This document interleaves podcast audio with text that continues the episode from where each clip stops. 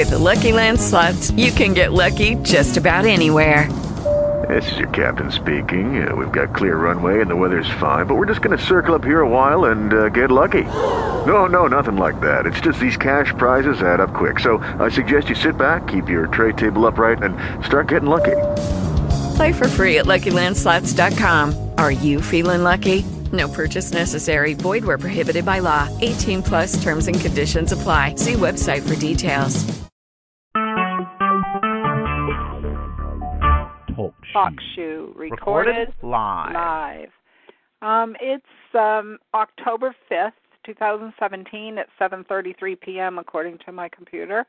And I am in Bangor, Maine, up in the corner, the northeast corner of the United States. And um once in a while I describe where we are. We have like the Atlantic Ocean on one side. Uh we have Canada on two sides on the top and down further we have New Hampshire and yeah, down further we have New Hampshire to our west. So we have a lot of interesting things and connections with various areas like New England states or Canadian provinces or the ocean. Uh, we also have a strategic location where many flights used to land from overseas, from Europe. Not so many now, but in the old days they did. It was the first place that they came into the United States, so they had to clear customs here. So Bangor has some claims to fame. Um, troop greeters are one of them. Um, people go out there and meet planes coming back that have uh, military people on them so that they're greeted when they come home and are celebrated for coming home alive. You know, that's good when you have a battle and your people come back alive. Anyway, so that's where I am. And tonight um I felt that I should be here because so much going on in the world and there's people here in the chat right now who have things that are concerning them as well as um, the things that are concerning me regarding what's going on. And um, mostly it has to do with violence in our society right now and who's who are the enemies, who are the people that are um, still you know still working to try to save the country basically. Who are who are the Americans? Who are the people who are here trying to take down the United States? Um and we know that there's probably more than two. There's many factions with their own agendas but we keep seeing them played out and we keep uh putting two and two together and figuring out what's going on and is it a conspiracy theory? Um there may be theories involved, but many things that have been talked about on this show and others are facts that were learned. Um, they're not really conspiracy theories, they're conspiracy facts, as Jack would say. Um, I'm referring to Jack McCarthy. I need to get in touch with him because I read something today that I think he might have some input on. Um, anyway, so I'm way behind on things. I have not been able to tune in and listen to Abel Danger this week, and I know there's a lot going on, and that there's a lot going on in that group too. Um, sounds like there's all kinds of new things that relate to um, the present administration in Washington, uh, President Trump's administration, um, things that relate to the 9/11 um, research that the group does. Um, some new information there um, some new um, exposures of politicians and well-known well-known people in previous administrations. Um, some of the work that Field's doing right now to try to get his wife and him back together because she's overseas and has had trouble re-entering the country. Um, what else have I seen? Um, new information on the attack out in Las Vegas. Um, so much fishiness there. I mean, I haven't even had a chance to even get beyond surface, and it's because I'm waiting for things to settle a little bit. It there's so much coming out, and and it's so conflicted. Every story just about is conflicted. So, um, and what else is happening? Just the usual corruption things but every day we wake up, it's a new adventure. We have something else to deal with here in Maine, we're having things to deal with all the time, and I'm trying to stay active, stay informed, figure things out, try to save where my um, energy should go because we're limited in how much we can do. I mean, you can't run for 24 hours a day and expect to be able to keep functioning. You have to, you know, pick which things you're going to put your attention on. Right now, my attention is mostly on corruption. Um, I'm spending time also um, trying to stay back out of the arguments because uh, one of the thing I, one of the things I really love to do is argue. I can you know stand there and argue until I'm blue in the face, debate people for you know ever if they want to. I'll just keep going, but I know that I have to stay back from it and watch for a while. I have to think about things. I have to look at things because there's a lot of gamesmanship going on right now. And sorry to say it, but it's the truth. Um, you don't know who you don't know who's doing it to who, and you have to really pay attention because it could be as subtle as seeing how they exchange glances in a room when they're together, whether or not they know each other well, whether or not they have a secret. Um, I'm not sure everybody understands that, but there are a lot of women who do because we we're different. we were raised, you know, and also I think we're genetically made to notice things in people's behavior, probably from raising children or whatever, or picking a good mate. Um, and you can see a lot in people's eyes. You can see a lot in the way they act in a group, whether they're reserved or not, whether they look straight on to somebody when they're talking to them and they're being forthright, as we used to call it, straightforward, forthright, um, out there with what they want to say, or whether they're guarded, makes a difference. Um, I've been very concerned about some people this week. There's some people that I know that are extremely sick and they're dealing with hospital issues. I'm not sure that baby boomers should even count on the medical profession to try to get anyone well anymore. I think that they'd all be happy to get rid of some of the population, and baby boomers are right at the top of the list because we remember things. We remember things. We have a view of how things should have gone. We have a view of how we want things to be when we're go- when we're gone, when we've left the earth. Um, we're willing to fight for it. We're willing to talk about it, and uh, I think that you know, I've said this before, and I'll say it again.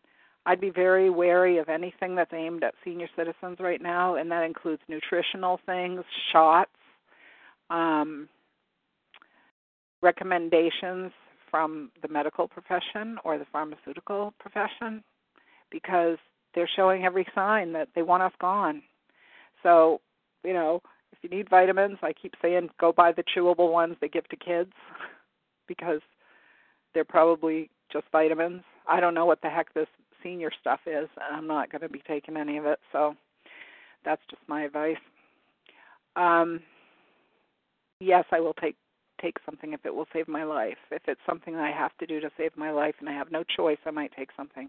But I'm not just going to take something because somebody reads on a lab report that something's a little high or a little low, and so we'll load you up with this stuff. Too many times You'll be sitting there in the middle of the night because you can't sleep because of some other problem, and up pops on the television an ad for a class action lawsuit on some drug that you've known like 10 people that were taking it and some of them are dead now and we'll never collect any settlements even if it was worth money which it probably isn't. It's probably two dollars or something. They they don't even apologize for this stuff. They just do it. So that's something that's concerning me. I have sick people around, sick people that I know. Um, just some really horrendous, sad things, sad accidents. Um, there's been a lot to pray for lately as far as people's welfare around here, and it's been very busy. So I'm getting back into it now. I'm trying to get caught up with some of the stuff that people have been studying on lately. This thing in Las Vegas is going to take a while because I have a feeling there's many aspects to it. But like I said, there's a lot of fishiness, and I just know that from life experience, just looking at it. There's fishiness to it. Come on. The guy, I mean, what the heck? First day there's a few guns, then there's like 19 guns. They were specific. They said the word 19 and now there's more. and now there's this and that pieces to it and how many rounds it can shoot and some of these things are impossible they're not even possible and the public doesn't even know that because they're ignorant of these types of topics they just spout off whatever the you know the agenda is of the of the um what I call the globalists, the liberals, it's the same people. They would just as soon erase the American border and just have us all be one, the entire world, even though we're quite different and our cultures are very different. Um, what else with that? Uh, the the people involved. Like if you go and you look up some of these people and find out what their backgrounds are and what they, you know, what they did for a living, what they're doing now, and what they've done recently, because everybody's putting their life on Facebook lately, or it's recorded somewhere. I mean, if they have an arrest record or they've ever done anything in their life, there's pictures of them. There's things, you know, that they did with their family. You could see re, you can see reunions, weddings, um, funerals, obituaries, uh, company picnics, all kinds of things are online now because it's building as we speak. There are people entering information into the computer systems. So you can say, well, you can't prove the accuracy or whatever, but you know, what would be the point of somebody going back and changing a file from 2011 of somebody's wedding where everybody's standing there and they're all named and you can and and relationships and everything else. It's all there. Um, this past, well, a couple days, yesterday, Bangor Daily News let go five people, and they didn't name who they were. They just said they were letting them go because they are they're going in a different direction. They have to restructure.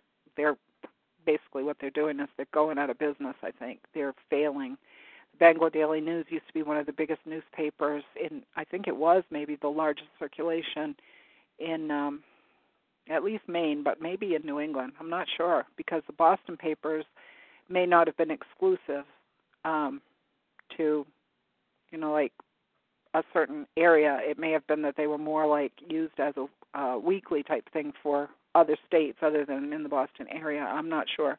But the Bangor Daily, Daily News used to have just an enormous circulation, huge.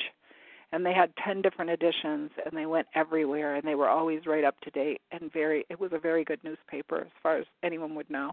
And it is now it's like a couple of thin sheets and online it's it's a liberal free for all and if people make comments on the articles they get thrown off. They can't have the they cannot have an opposing opinion or they're just gone and so things are happening there where people are you know they're ditching their print subscriptions. Some people still have them and they're also just not participating anymore. It's like who cares? You guys are just you know you're sinking yourselves. You don't want to listen to anyone else. So just have fun getting advertisers when nobody cares. Well anyway they got rid of some people and i was trying to find out who they were. And i found one for sure just by looking up names on facebook and one of the people in there said, "How did you know who this is? How did you know? How did you know that this person's gone?" In other words, because they weren't named in the Bangor Daily News. And I said, "Facebook. Everybody posts things on there." And they said, "You need to get a life." like, get a life, okay. Um. So, I guess we're supposed to sit passively in a chair and wait until someone tells us things. We don't have to go look for anything. I don't know. It doesn't make sense to me. Well, so today I was telling some people about this happening, and of course the announcement of it had already been taken down because that's what you can do when you have digital and electronic publishing. You can just change it. You can change words, and you know the next time you look at it, it says something different, and you look like an idiot because you replied to something that was uh, stated in a different manner. Um, well, it was just gone today, and there were people that were interested in it, very interested in this, who never saw it at all, and I had mentioned it, and so um, they were spreading it around now. So those are some of the things we can do. The publishers can get rid of it; they can change it, screenshot things, save things, share things, tell people about it, because um, now that information isn't put down in print very often, it's very easy for someone to say, I never said that. We never published that. That wasn't there. you're crazy. I think you're hallucinating. Um, no, because I have the proof. So I've been doing that. What else is happening? Oh, yesterday we went down to my camp and checked on it because we didn't get a chance to get down there all summer. Made me very upset because I wanted to be there. So we went down to mow the lawn, figuring it was going to be a foot tall, and it wasn't. It was just there was drought down there too, so there was hardly anything. It was just you know a few tall weedy things and burnt grass and but anyway it got mowed my boyfriend mowed it and uh people came over that were talking about the the uh nearby nature conserve or whatever you want to call it reserve something about some type of weed that grows on the boulders or whatever i don't know i've talked about this before um what's happening in Maine is we have people who are very wealthy who are buying up all kinds of coastal property and not necessarily telling the public that it's for private use. They're making it sound like it's some kind of great humanitarian thing where everyone will have ask, access forever. And it sounds like something that's state owned when they get done. They have like grants and they have all these, you know, biologists and everybody weighing in on these things, and the, all the associations have wonderful environmental sounding names. But when it comes right down to it, the people that arranged for all of it, they form their own board and treasury and things like that, like their own association, and they buy it, and it's theirs after that. So, um, it's a. I I told this woman I found it underhanded the way they did it I said I'm not saying I wouldn't have said yes and and thought it was a great idea, but I said the fact that I didn't know about it until it was fully finished is I felt it was underhanded. And she said to me, "I am sorry," and I just looked at her, and I'm sure she's like mega rich. I'll I'll know more later. She was friendly enough to me, but I wanted to let her know that I was no pushover, and that um, I questioned some of the things that were done and the way they the way the things were done, and that I wasn't, you know, necessarily all that interested in saving any more land in Maine because there's plenty already set aside for the public. Um, she said to me, "Well, it's so people can get down to the water."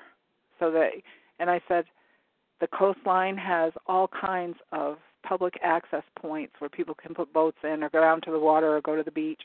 I said, that's they're not limited in that. And she looked at me like I was, you know, saying something that was unusual. She goes, "Well, this is to make sure that it doesn't ever, you know, never has has uh, people blocked off." I just kind of looked at her. In fact, somebody had said to me one day, "Where down in this whole area do you see a place where a child can't put a kayak in the water? Because that was their whole thing is oh the children the school children can come down and put their kayaks in the water. It's like they could walk across some of these lawns and put a kayak in the water because that's how it is in Maine. People live right on the water on some of these older towns on the coast. They live right on the water. They mow down to the edge and probably go this is really hard for me to mow. I should do something about this you know, rather than say, "My gosh, this is beautiful where I live," because I have this beautiful view.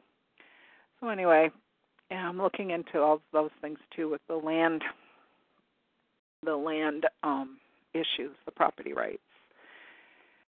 Because I swear they try to change them all the time. Um, Lucas St. Clair, who's the person that I've talked about before, who is Roxanne Quimby's son, and who um, he's kind of the stand-in spokesperson, probably partner or whatever of his mother now, with regarding these huge tracts of land that she wanted to have made into a national park but didn't get her way. And as close as it got was they donated it to the um, federal government, I believe. I don't think it was to the National Park Service. They made a donation anyways, and Obama signed it into a national monument like the same day. So it was kind of another underhanded way to to just take land and encumber it like forever. So that's still in the um, limbo stage because the Department of Interior has not actually ended their investigation yet, I don't think. They were going to do one to see whether or not things were handled properly. But Lucas St. Clair, anyway, he's going to run for representative of the second congressional district, which is the upper part of Maine, where I live. Um, he's going to try to um, unseat Bruce Poliquin, I believe. And the the thing that people were the things that people were saying about this were just amazing because they were saying, well, he doesn't even live up here, or these are the people that voted for President Trump, and who does he? I mean, does he really honestly think he could win this election? He still wants to have control of these types of issues and that land, even though they already donated it. And so, to me, he doesn't really have a right to say anything because they already gave it. So he needs to go somewhere, sit down and shut his mouth, whatever it is. All right, let's see. What else did I have to talk about? Um,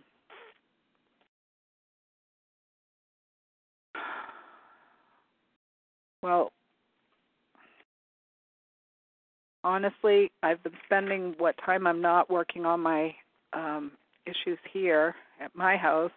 I've been working on studying as much as I can about every last detail of the people that are coming out in the news.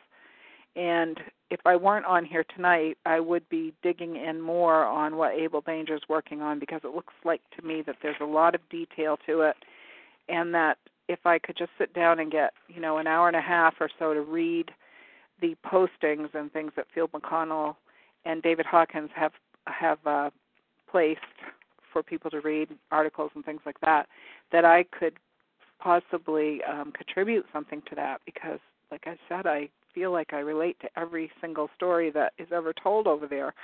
It's just that I don't have time to get into it deep enough to um, help. And the um, the names, the stories, the situations. Um, when I listen to those, I mean, I have like so much dot connecting going on because Maine is in a lot of this, even though it's never mentioned. It's it's connected to it. It's like a place where they go and do things that no one's going to notice, or they go and hide up here and they have their, you know, big estates or whatever, and and they meet up up here, and it looks like they're just on vacation, sort of like Martha's Vineyard. You know, they go to Martha's Vineyard, these upper mucky mucks, or Nantucket, or somewhere out there so, you know, my my mind gets going, and I want to know more about it. I want to read more about it and uh, ask questions of people to see what they know about certain things. But you know, Caspar Weinberger, he was mentioned again, and uh, he had a place down. I think it was Southwest Harbor. He was related to someone I knew. He was a brother-in-law. Um, his wife was a children's author. I don't know if she's still alive or not, Jane Weinberger. She was um you know, she used to make tours of some of the local schools and stuff, talk to the kids about her books. And he was just, you know, he was right like an hour. He lived an hour or an hour and a half maybe from where I live. I probably could have driven right to his house. It's just to me it's amazing how many connections there are to Maine, and people know they just don't ever hear of them. So you know, I'm sitting here thinking, oh, I wonder how that relates to this or that, or you know, this person or whatever, and and um, some of the most uh, unusual connections that I've made just from listening to a video or picking up on some little detail that struck me odd was when, uh, and I've told this before too, but I'm just going to remind you again when Secretary of State William Cohen was uh, Secretary of Defense, I mean, William Cohen was a senator. Uh, Christine Lagarde, who is the International Monetary Fund woman, she was uh, she was friends with him because she was helping him translate the French language for his constituents up here because she's a French speaker. And so they got to know each other and it's just like you know who would think that Christine Lagarde would know William Cohen from Bangor. She knew him because of that. She knew him because of helping with translating for his constituents. But you know, when you have a friendship, you don't ever really not have a friendship later. I mean, you could still call up people or you still might know them in other aspects, but it just surprised me. It kind of floored me actually. And the only way that I knew it was because she mentioned it I think in a speech. Somebody somebody just mentioned it in passing in a speech and I think it was her. And I just I sat right up and I was like, "Really?" You know, there's connections with Colby College in Maine. There's people who um you know, like um George Mitchell, you know, Secretary of State. He was um, a judge here. He was a baseball commissioner. Uh, he, you know, went and did uh, his ambassadorship, or maybe he still has it, to Ireland. He had uh, Middle East peace talks, Irish peace talks. He did different kinds of things like that. Many people know about George Mitchell. And I found out he was cousin to John Baldacci, one of our previous governors. And that was just in passing. That was from reading something in the newspaper about supposedly Maine's royal families. and I was I was kind of floored because I thought, what do you mean Maine's royal families? They were trying to talk about the elites and the people who control things in Maine. And I found out that his his mother, I think, and and John Baldacci's mother were sisters. They're somehow related anyway. And I was very shocked. I was like, wow. I mean, I read stuff and I pay attention, and I didn't know that. It was a big surprise to me. So some of these people have connections that you don't see. They're they're behind the scenes, um, and they're not going to really show it to you. They don't want you to know how closely connected these people are. But I don't think there's that many. And you know, I've said that before too. I keep saying I've said that before, but these things keep coming back. Um, I don't think there's that many people who are who are running things into the ground. I think there's, you know, probably less than 50. I used to say less than 20. I think there's some probably 20 really bad actors that you'd know the names of and then there's a lot of people you don't know the names of. And I don't think we'll ever know who's in the shadows because we're not meant to know that. But these people that are out front doing the bidding of those people in the shadows, they're you know, they're right in front of us. And they don't have the authority to do it on their own. So whenever I hear someone say, "Well, this one or that one did these things," I go, "Who do you think told them to?" Because they're not allowed to just go out there and act on their own to do whatever they want. That's not how it works. There's a big system there, and they're part of it. There's somebody they're scared of, and there's somebody whose orders they follow. So anyway, um, I see eight came in. Hi, eight. Yes, John. Sorry.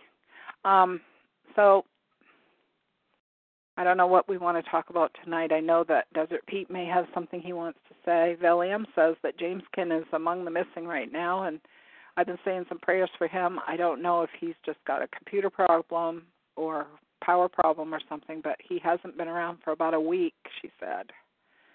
So if you're a praying person, please say a prayer for James Kin. Hopefully we'll see him show up and all will be well. I'm hoping everything's okay with him. Um, he told me his real name one time, and I tried looking it up, but I didn't see anything.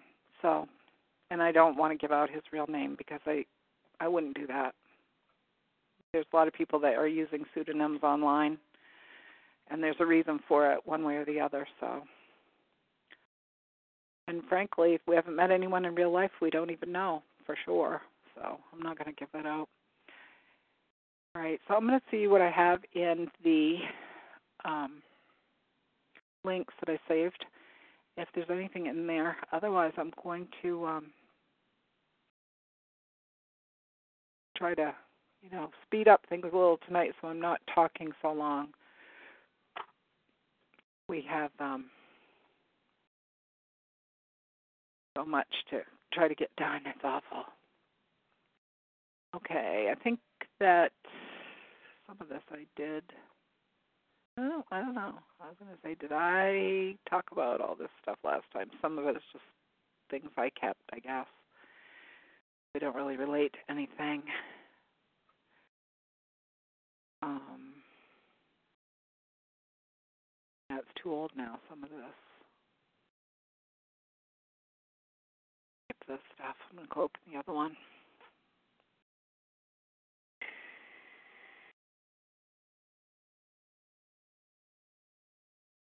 Dates that are just close together. They may have been from last time. When I don't even know when I was here last time. Was it two weeks ago? Probably was.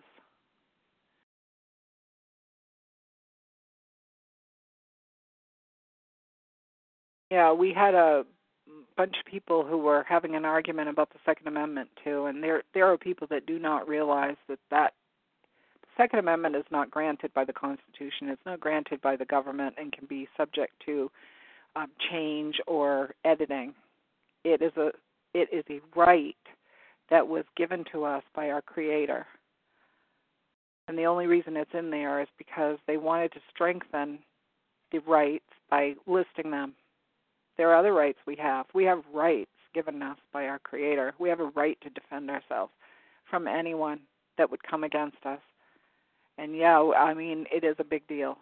So if they try to do anything regarding that, it's not going to be good because, uh, especially like in an area like we're in up here, people, you know, I've said before, they may not even hunt, they may not ever use their guns, but their guns are something that is part of their family. They hand them down. They belong to various members of the family that have passed away. They're like the keeper of them. It's like a museum thing in a way. It's like you just hand them down. And if somebody wants to learn to use them or they want to, you know, do something with them, um, they can. Future generations. But it's our right to defend ourselves. It's our right to hold and bear arms. It's our right. And the only person that thinks they should be able to say it isn't is another person who's not above you in stature. And that's something to keep in mind too, is that these people were elected by the people. It wasn't they chose themselves and told us what to do. Somehow along the way, people got complacent and they allowed the roles to be reversed so that it feels like the government is our boss, but they're not. The people are the boss of the government. So we have to keep that in mind that they don't tell us what to do. We tell them what to do. We tell them what we want done. And if they don't do it, they get voted out. And hopefully we never get to the point where we have to make it more strong than that or force anything. Um, you know, if say I ran for an office and I got elected do you really think that means that I get to tell you what to do and boss you around? I mean, that's really what it is. It's just that these people have been there so long, they've become like an institution, and everybody thinks they have to listen to what they say, and they don't. You could call them up right now if you want to and tell them that they're an idiot and you don't want to talk to them or hear them again. and they might ignore you. Probably they would, but saying. So, um, Uh, things have gotten out of control. Even the school librarian, which I noticed too, the one that was having a some type of a problem with Dr. Seuss and saying he was racist and everything. That was a whole big um story in the school librarian realm.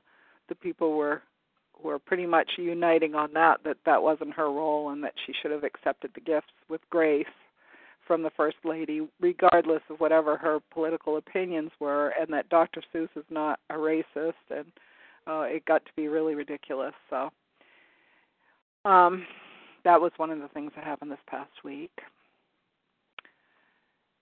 let's see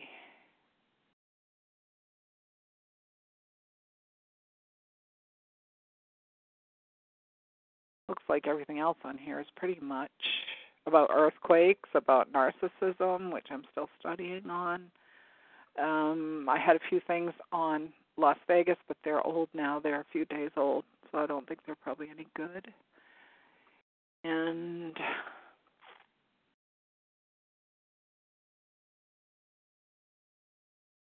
um,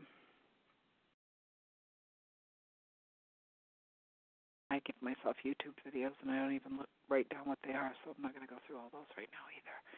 Okay, so I guess um, Desert Pete, do you want to call in tonight and give us an update on anything you want to say about Las Vegas? Because I know you go there all the time. It's up to you. I'm trying to speed us up a little tonight, so we're not here until like, well, for me, 11:30 or midnight. It's pretty late, so okay. I thought you might want to say something. And Vel Am, we'll just continue to pray for Jameskin until we find him, find out what's going on. Thought I'd get in here and say something for him. I don't know anything at all about what he might be doing. I, you know, he doesn't email me or anything like that unless he's sending me a link, and I haven't heard from him in a while. So maybe someone at Abel Danger knows.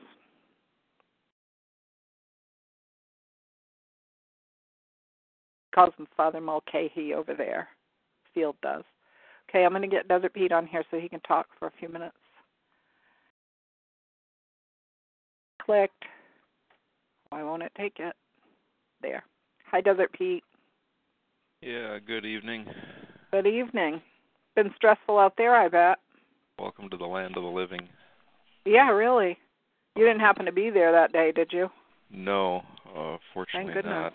Uh, Yeah. Although text chatting with with Vel just before the show started, uh, I mentioned, yeah, there is a big show in Vegas next week. I wish I had the money to attend, but uh, I bet their attendance is going to plummet. Yeah. Uh, yeah, a particular show is the uh, the private BizJet convention, where billions of dollars of private jets fly into town for display. Boy, would that be a Hmm. fun thing to to walk through and and see inside those things. But uh, Yeah. the, the the exhibit badge alone is a hundred bucks, so uh, it's just not. So it's like a big conference. uh, a conference convention. Uh, Yep. the, the conference is is especially to private pilots who have to fly those things. So there's a lot of technical uh, training classes Yeah. going on for that. But uh, wealthy individuals that are looking for the next jet, that's that's the show to go to. Yeah. Uh, oh, oh my goodness, I don't know where to start. Uh, I think we were all shocked early Monday morning to hear what what went on in Vegas uh, uh, Sunday night. Uh, and of course, the media has crazy spin on it that's nowhere close to the truth. They keep changing what supposedly are the facts. So Yeah. Yeah. One Uh, minute it's this many guns, the next minute it's that many guns, and even like um I think it's John said what room number. I think they even changed the room number. So Well, I I think it's been settled as floor 32, room number 135, but you're right, it could change. Um, say I, I I just don't know where to begin. I've I've been watching so many videos on it, and uh, Well, what strikes you as the oddest thing? I guess that's what I would want to know is what do you think is the oddest thing that is supposed to be believable to the public but isn't really believable to you? well, the- Like- it's the simple question that we all have to ask after every shooting is who benefits, and I haven't I haven't figured that out yet. Uh, there's a video out there claiming who ben- who benefits is Michael Chertoff and his company will be selling a lot of scanners and and other security baloney from here on. So yeah, that's kind of a given after every shooting. Do you remember when he first came on the scene with his security scanners? Do you remember? The Department I of do. Homeland Security, yeah. Yeah, but do you remember what the incident was? Well, it was 9/11, wasn't it? I think it was the underwear bomber. That, The underwear bomber, the right. shoe bomber, whatever. And right, right along that. they ridge. were those machines were already made. They i mean that's why they could roll them out so fast because they were already Yeah. manufactured and made and ready to go. And that was one of the things that popped up in our radar at the time because it was like well it's not convenient how fast that was? Yeah. and that he happened just happened to be benefiting when he was also you know homeland security. It was very fishy. So yeah he's somebody i would look at definitely. Yeah, and of course he's got massive ties to Israel. Uh, is the other key factor there. yeah And now, speaking of Israel, let me jump on that. Now, there, there's several excuses out there as to who benefits, and Field McConnell just kind of took a a right turn today and jumped on something I hadn't crossed my mind. I mean, his his claim is that uh, the new constitutional U.S. government dollar is being printed and that they're in inventory in some Indian reservation just outside Las Vegas. And Field feels that uh, this whole shooting incident was a distraction on that. Now, personally, I find that a little hard to believe. Uh, but we all respect Field, and he's just another opinion to toss in the stack. So I I'm not. Yeah, I haven't even had a chance to listen to it. I will try to do that this weekend. Yeah, I'm I'm in no position to argue with with him or anybody at this point. Uh, but l- let's bring up Israel here. Uh, Mossad is, uh, and, and let's back up a little further. The reason Israel and Mossad comes up so fast in in all these seriously complex organized shootings especially this one that is most definitely multiple shooters using military grade weapons that you just can't get off the street. Now, I took a wrong turn once when I was a little confused where I was at in Vegas, and I found the industrial back street. It's right at the north end of uh, Dean Martin Drive, merges into Industrial Boulevard, and you just go about a block or two further north on Industrial Boulevard, and you glance in and you can't believe what you see. Yeah. They got military tanks, Hummers, uh, and big signs saying "rent a machine gun." I mean, it's oh. it's absurd. Now, I think they have an affiliate of some facility outside of town where you can actually pay money and go out and shoot a machine gun. Uh, but yeah, that business does exist in Las Vegas. It is possible. But are they talking about taking it off the premises, or are they talking about people going out there to enjoy playing with it? I just I know mean, are that, they allowing them to leave with them, or just play with them there, sort of like a paintball gun place or a you know Okay. range? as as I drove past, I did not stop in to browse. Okay, because I'm wondering because I know there's people that probably would love to shoot those and see how they feel, but it doesn't mean they would take them anywhere and use them against people. yeah. Uh, no, I don't know. I just know people that would like doing it. They would love doing that. The the That story be- I've been told is that it is possible to own a machine gun, but you have to have an extremely expensive federal uh get the acronym now. Guns and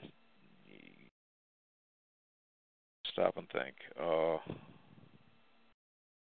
alcohol, tobacco and firearms.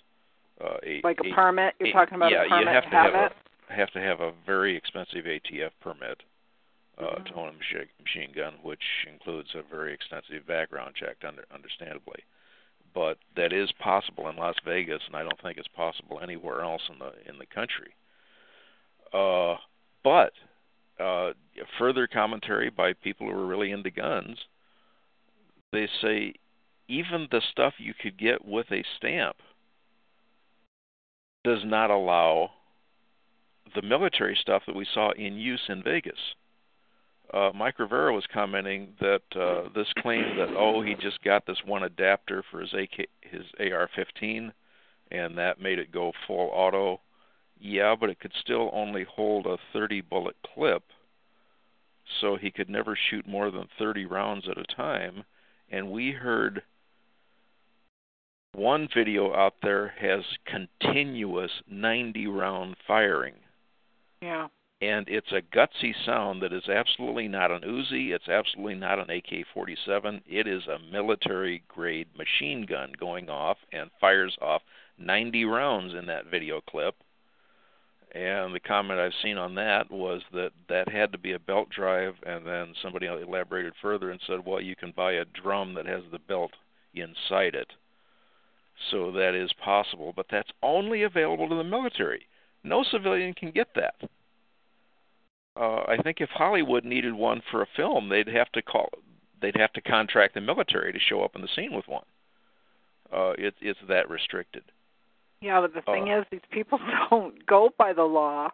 You and I would have to do it, but they don't. They just do whatever they want. Well, the, then the next question is, okay, let's say you're dumb enough to, to claim that yes, you're going to break the law and get one. Where do you Yeah. go? Well, you have to go to a military arms dealer to get that stuff.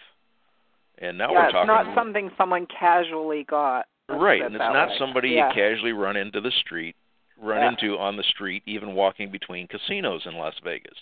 Right. That's that's a connection that I wouldn't know where to begin. Yeah.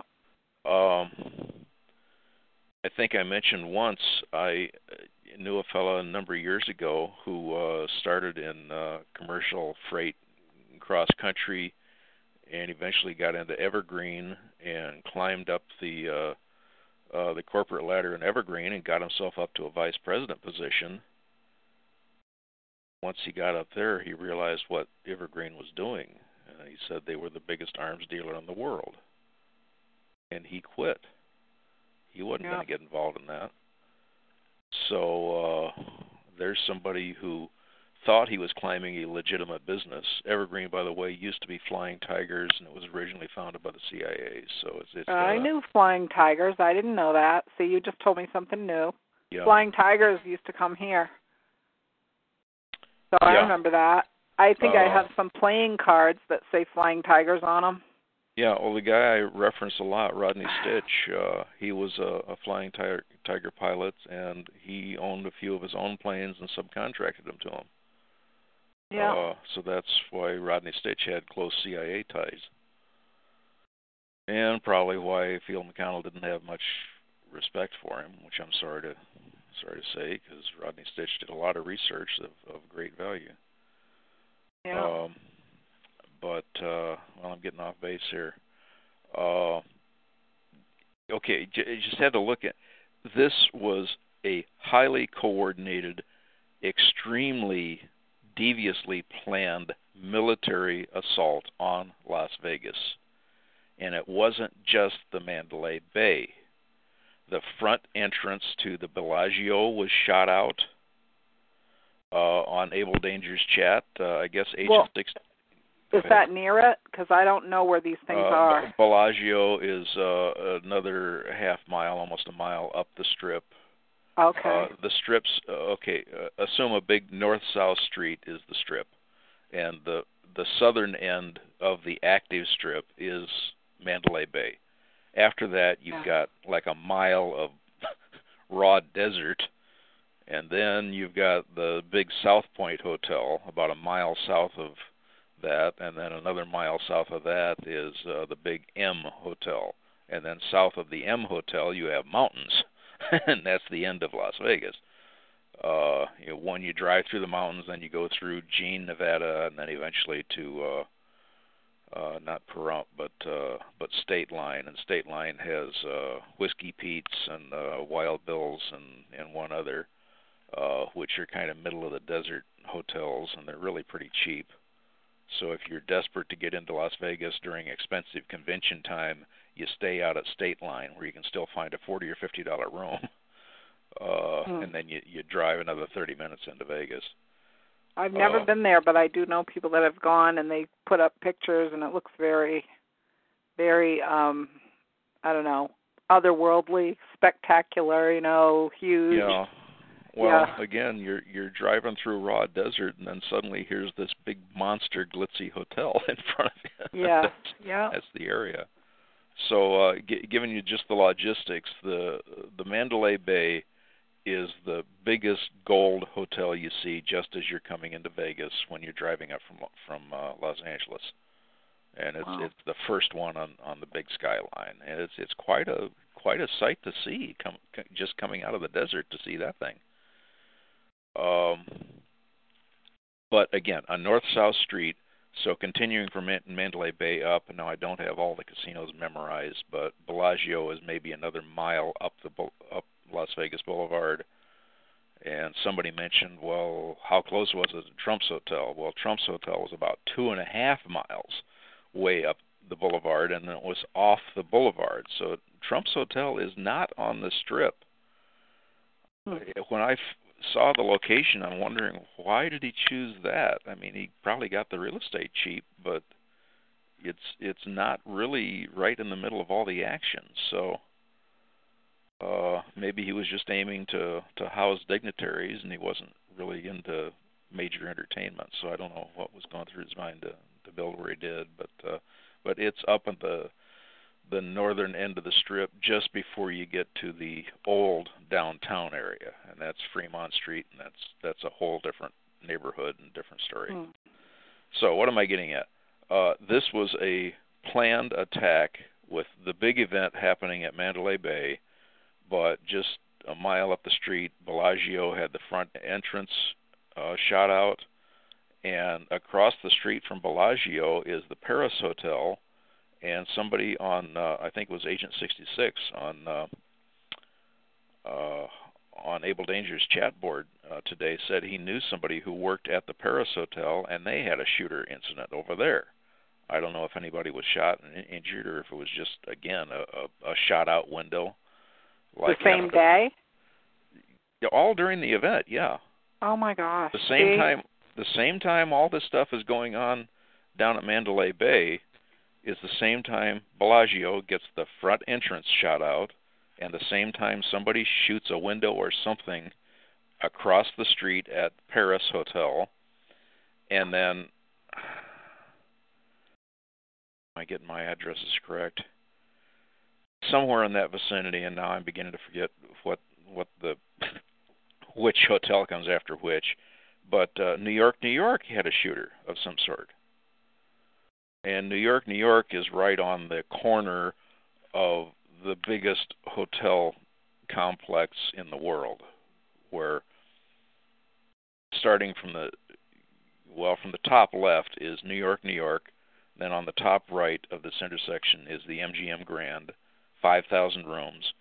Uh, Wow. Lower right is the Tropicana, which is about two, two or three thousand rooms. Lower left is the Excalibur, which is 4,000 rooms. So fi you've got 15 to 20,000 hotel rooms all at that one intersection largest congestion of hotels in the world. Oh. Uh, and New York, New York apparently was the only one of those four that had a shooting incident. And just exactly what I don't have the details on yet. It's like it's just like the coordinated attacks they talk about. Yeah. Uh, so what because it's just what are the chances? They wouldn't be doing that all the same time, just randomly. uh, yeah. Now Vegas has shootings like every weekend. I mean, not as bad as Chicago, but Vegas does have its bad neighborhoods and seedy visit, visitors from out of town. Most of the worst ones are from Los Angeles, but that's just the way it goes. Um, but nothing like this. This was definitely a coordinated military attack on Las Vegas which brings up the question who hates Las Vegas enough to do that and what was their motive? And, and whenever that question comes up, the first name that pops up is Mossad. Now, let me elaborate on that. Uh, as much as I've picked on Mossad in instances in the past, I'm almost willing to cut him some slack on this one, and here's why uh, knowing what I know a lot about Las Vegas, there is a lot of Jewish money invested in Las Vegas. So much so, I'm going to pull some random numbers out of the sky. I have no verification for this. This is just a gut feeling set of numbers I'm going to throw at you. I have a feeling the profits coming out of Las Vegas are probably equal to or greater than the amount of federal aid the U.S. government gives Israel every year. I would not be surprised to see that much money coming out of just ownership in the hotels in Vegas Hmm. is also feeding Israel. Uh, one of my friends who lives over there uh, at one time lived in Henderson, and he said uh, he learned when he lived there that that one of his his neighbors was one of the original founders in the United Nations that wrote the original documents to start the state of Israel. So you have retired high level Jews from that era living in Henderson. Henderson is on the southwest edge of uh, of Las Vegas. So you have that much Jewish control in that town and and heavy investment That's why I find it highly suspicious that Mossad would ever coordinate something this hideous at Las Vegas. Now, one report, one retort that might come back is, well, but they shot up a bunch of conservative Christians, and Jews are all liberal and they hate Christians. No, they don't hate Christian money. Uh, Christians are the main people visiting Israel. Not only that, but think of it this way: how many people are going to want to go to Vegas on their vacation or their fun getaway right now? That's Yeah. going to last a while, where they're not going to want to go there. Precisely. So they it would hurt their business badly to have Right. that be feeling like a dangerous place to be. that that's that's obvious. Yeah. And so I cannot I don't think believe it's that. As as stupid and hyper Zionist militant idiot that Netanyahu is, I can't believe he's stupid enough to kill his own golden goose. And that's I what Las Vegas that. is. Yeah. Uh One thing they don't want to do is stop that money flow. yeah. So uh Well, what about if it's just that it's simple as that they wanted a place where there were huge crowds of people and it didn't really matter where. Well, now we simply have to go back to the same uh, forecast we've heard since 9/11. And, oh, the next event is going to be whatever, the biggest tower in Chicago. Well, that hasn't been hit yet. Well, they keep saying they want more numbers. They want a bigger thing. They want Yeah. something better than the last time, bigger than the last time, whatever. And that's why they always get scared at Olympics time, is because there's so many people around. It isn't really an attack because there's Olympics. It's just that there's a huge crowd and it's a good opportunity. That's what I was wondering if that's what you think it might be, is an opportunity Uh, because of the possibly. crowds and the vantage point would be look how simple it is. You just get up high over the top of somebody, and then you can see everybody. well, I mean, my gosh, what are we going to do? Live inside the rest of our life because everybody's too scared to go outside? Really crazy. The uh, the suspicious minds of of we all right people, alt right people, uh, has been afraid that somebody would get their hands on a nuke and set that off in a big city. I know that story was going around ever since 2001. And they start with well the tallest tower in Chicago and then and then Yeah. just for the sake of, of glitz, glamour, and like you say, large numbers of people, Las Vegas ended up on one list. I remember seeing over past years. But the thing they that the the pundits were were fearing most was was a big bomb being set off. Um, thank God that hasn't happened. Uh, but I know I've just kind of had a a queasy feeling whenever I'm over at the Las Vegas Convention Center. Uh, I'm attending. I love attending shows there. I got so much beautiful stuff on display. But uh, the Las Vegas Convention Center is well enormous is an is an understatement. Hmm. Uh, I can imagine flo- it's pretty gigantic. It's it's the kind of thing that people that live in cities love. They love something cavernous, we would call it probably. the uh, the convention uh, building known as the South Hall. They've got the North Hall, the Central Hall, and the South Hall. The South Yeah. Hall is the biggest. It's two stories, and each story, as far as I can guess, is larger than a super Walmart. huh. each story. So you spend two or three hours browsing through one level. Okay, I just finished Super Walmart number one. Now I'll go up the escalator to Super Walmart number two and start at one end and, and wind my way to the other. Yeah. And that's about four hours if you don't stop and talk to anybody. All you're doing is just walking back and forth looking at what's on display. Uh, that that building is just gargantuan, ginormous. I think is another phrase I'm hearing on the internet. Yeah. Uh, uh, the central hall is not quite as big, but it's still it's just a little less than a super Walmart size, and uh, and same with the North Hall. Uh, both of them will will take you over an hour to to wind through the booths to uh, to go through. So uh, what the last time I was at Vegas, I think I had to spend two and a half days there to, to catch all the stuff that I wanted to because I was stopping and talking to a lot of people. Uh, but uh, uh, yeah, fear of of some kind of a heavy bomb going off has been the biggest fear, and I hadn't really considered a, a mass military attack like this, and this was definitely a military attack. Weaponry that you just don't get at a pawn shop. It's sad that people have to think about that stuff or even be concerned one way or the other. I don't know why these people seem to get off on putting people into fear. You know, it's just a it's a sickness they have, I guess.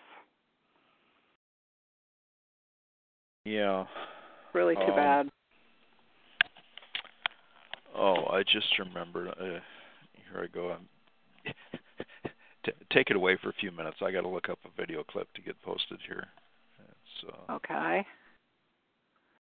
Well, Valium was talking about um, in the chat. I was saying to her that chicken and eggs, um, I think, were giving me pain in my joints, and the acid that I was saying, it says on um, a search online, arachidonic acid, It's an omega six fatty acid involved in the body's inflammatory response, and I've been trying to figure out what's in my food that's making me feel pain in my joints and I've tried all kinds of different things, taking it out and trying to figure out what it is because most of the stuff I eat the same things I've eaten all my life.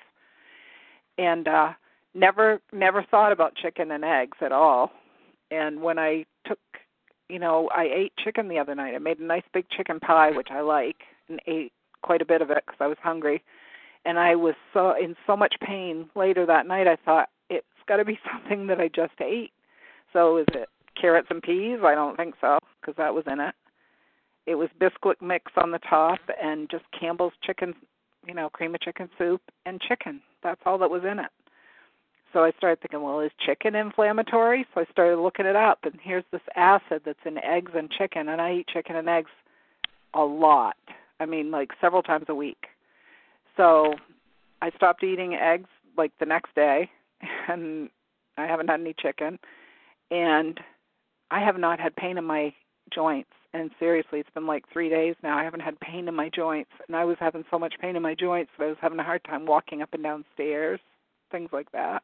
Dear. So I'm just throwing that out there for anybody that's got pain in their joints to try getting rid of eggs and chicken and see if you feel better because it was so dramatically different. And we'll see if it holds because sometimes your body tells you, oh, that's cool. And then a week later, you're right back where you started. You think, what the heck? Going through anyway, a that's tight my- budget month, and I'm living on eggs right now. Well, so- that's what we were doing. I mean, you think about it. You if you have eggs in the house and you can't get to the store or you don't have any money to go grocery shopping that day, you can just make some scrambled eggs or something. I mean, we ate a lot of eggs. We'd have like egg salad sandwiches, um, hard boiled eggs. My boyfriend likes pickled eggs, so he would make them. And uh you know, if I went to like the Asian buffet or something, I would get hard boiled eggs and eat them because I like them. I would just eat a half of one, but still yeah. If you're having a continuous, you know, every day or two you're eating whatever it is that has this omega 6 acid it's saying um and nothing to counteract it, then it would be something that you wouldn't even notice until you started to feel it. So I don't know.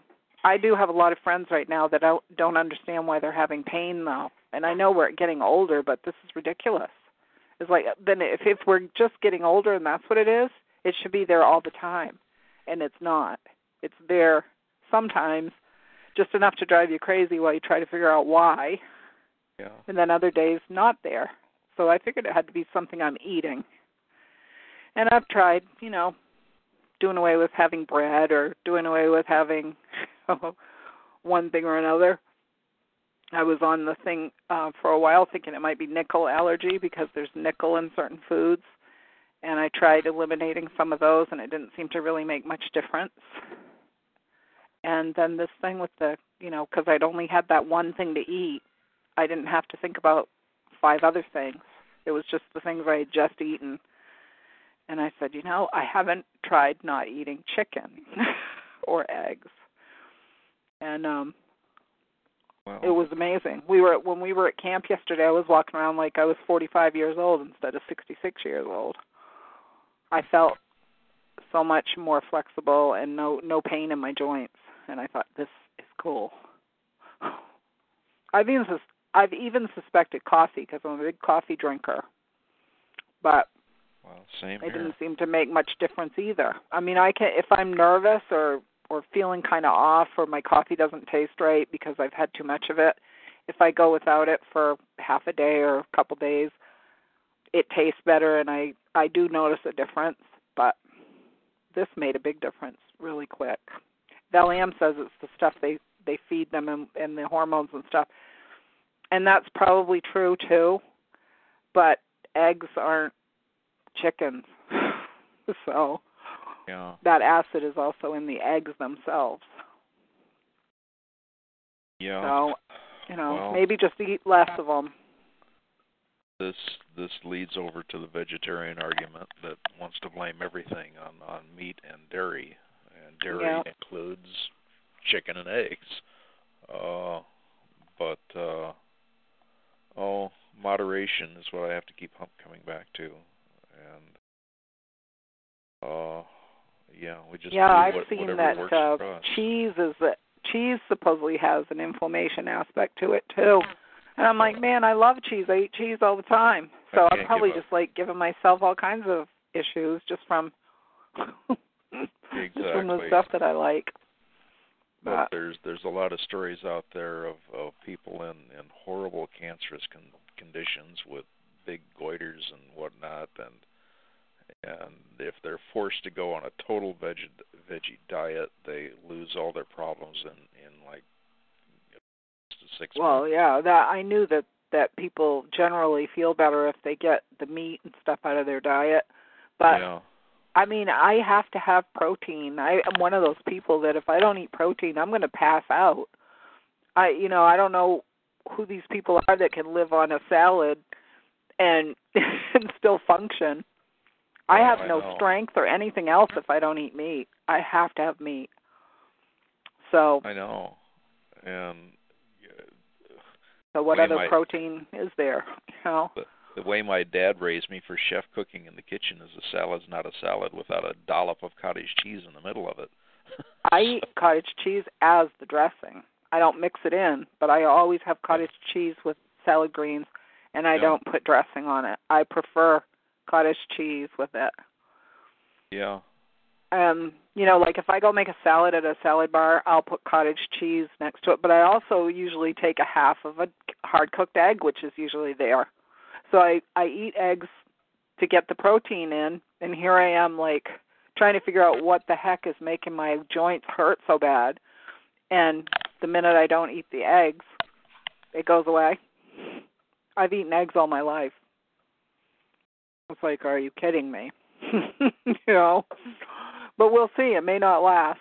It could be a fluke.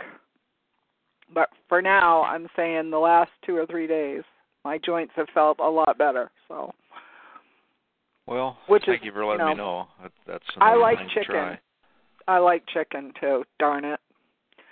But Well, I've I've kind of been shifting over to eating more turkey than chicken turkey doesn't have as much of this acid apparently because I saw a list of it. I thought, what else then? You know, what else? So I looked, and turkey was down the list. So Okay. I'm going to try turkey instead and see if I can tolerate that. Except the only problem with turkey is it does have tryptophan in it, and want to take a nap after you've had a Yeah. sandwich. You can't win. Let's just So- not even eat at all, right? I know this is terrible when when you start picking everything. It's it's well, what's left? And chewing on a I stalk of celery. Most of the day today, I was completely fine and I hardly ate anything. I had toast with peanut butter on it this morning. Didn't eat lunch. Felt great. Went to the store, bought a few things. Came home. I started to get hungry. It was like three thirty, four o'clock in the afternoon, and I'd been up since like nine o'clock this morning. I mean, how could I not eat all day? I just just didn't think of it and I didn't really want to eat anything, but I felt so much better. It's like, well, if I don't eat and I feel better, maybe I should just not eat at all. But, you know, I know I can't do that either cuz all of a sudden I'll be like starving and faint. so I have to have something in my system. Yeah. Um I I hear you. The trying to find something that that keeps you going and uh and doesn't kill you in the process is a difficult choice. That's a nice sideline. If it doesn't kill you in the process, because everything that everything you like, they tell you you can't eat that. That's not good for you for this reason or this reason. Well, my mother always said, you're not going to go wrong if you eat a balanced diet and just have moderation. Everything in moderation, and I believe that too. Completely, agreed. anything you want, as long as you don't have a lot of it. Agreed. Totally agree. Have You know. stick with that. Uh, back on your bread comment, uh, Yeah. I may have said this in a previous show. It's just worth mentioning again. Is uh, more studies are showing that it was the use of glyphosate out in the wheat fields that was Mm, contaminating yeah. wheat. Roundup. Exactly, and that Yeah. the uh, the uh, supposed gluten allergy that everybody's popping up with now is actually a glyphosate allergy, and it was it was not bread at all. Well, going through the store, I'm used to buying the cheap two, three dollar loaf bread, and so I I'm walking down the aisle and I I see a nice uh, non-GMO all organic ingredient uh sourdough bread and oh wow that sounded delicious and I bought it and boy was it delicious. Uh but since I started that about 6 months ago I've been putting on weight. so it's it's one or the other.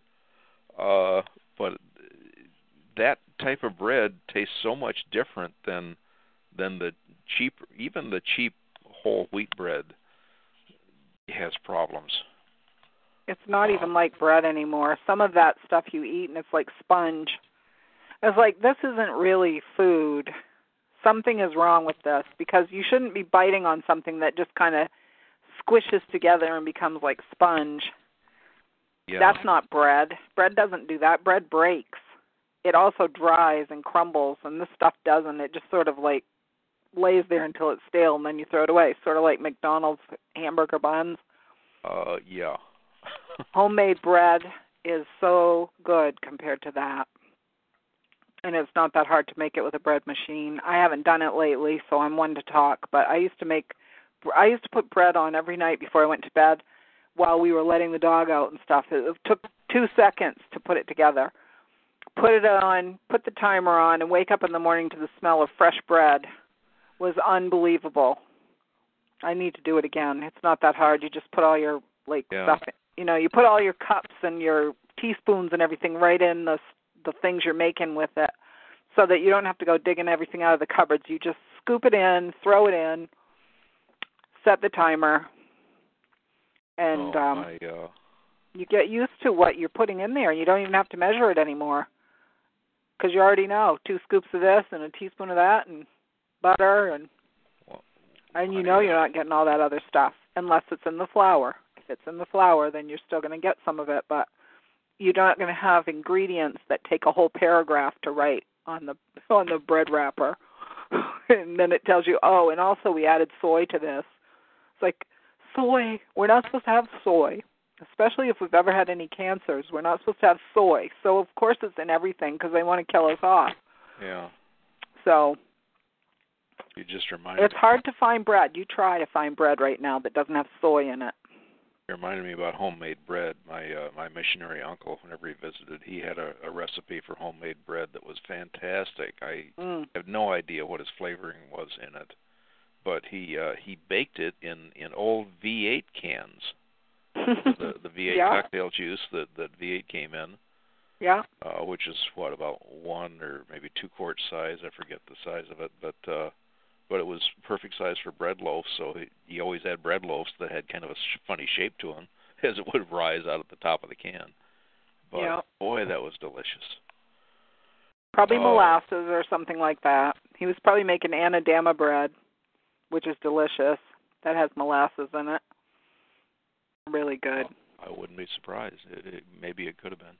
Uh, before I forget, I posted a link. It's before it scrolls off the screen on the top there. It's titled "Very Good Interview to Two Vegas Residents." Uh, I love it when when you hear a couple of extremely intelligent people just coming from an area you never looked at before. And these are two I think one is a nurse and the other is a doctor, but really intelligent ladies who are up to speed on everything Abel Danger talks about, and you name it. Uh, going over the the Vegas shooting, and they bring up another possibility uh, as to who benefits, and they bring up the BLM aspect and the fact that uh, uh, what Pete Santilli is still on trial over there. Oh, yeah. And uh, let's see the the other related trial that hung was uh, hung because uh, one lady had had a traumatic experience with uh, a gun shoved in her face when she was a young child, and she would just not change her opinion on anybody who carries a gun is automatically a bad guy. Now that's something that should have been weeded out in the jury interview, but it wasn't until she got placed on the jury. Yeah. Um, and that caused a hung jury. So uh, these two ladies mentioned that maybe the strategy of the prosecutor is let's as as next week they will be choosing the next jury. Well, let's just make sure Las everybody in Las Vegas is traumatically affected by guns. Yeah. So that's their theory, and there's value to that theory. I'll throw that on the stack along with Fields' issue of new government money. I don't know. Uh, they're all strong points. I I'm not really ready to jump on either of those bandwagons myself. I I think there's got to be a higher, more more malicious reason because it's not just a matter of hiring a couple of thugs to go out and commit a crime for you. This was a coordinated military attack. And there's a big difference. Those things take time to plan. Yeah, they have they have everything planned down to the minute of where people are going to be. Yeah. But there were people there and they must have seen things. I mean, there it's not like you could do that without anyone noticing. Yeah. Okay, well getting back to I'm sure all of us have watched various clips. So one I heard was from the uh uh, Michael Savage show, uh, a lady who was one of the uh, victims uh, was able to get to a phone and, and call in, and she gave the just really makes you nervous story that uh, from the, her position in the crowd as they only had one escape route. Everything else were tall fences. Uh, they were just trying to keep freeloaders out. I think is the reason. Yeah. So I I don't think that was anything malicious. Uh, it's just that there was only one exit, and so as they were trying to work their way toward that, uh, she, she had reason to. She and she said the lady standing right next to her both had reason to turn away from looking at the hotel to the west, and they were both looking south away from the hotel. And as both of them were looking the same direction, the lady standing right next to her took a bullet shot right in the middle of her stomach. Wow. And she said that's logistically impossible. If that was bullet fire coming from the hotel, it would have hit her on the right side, not the middle of her stomach. Uh, and she said that gunfire was close. It was not coming from across the street.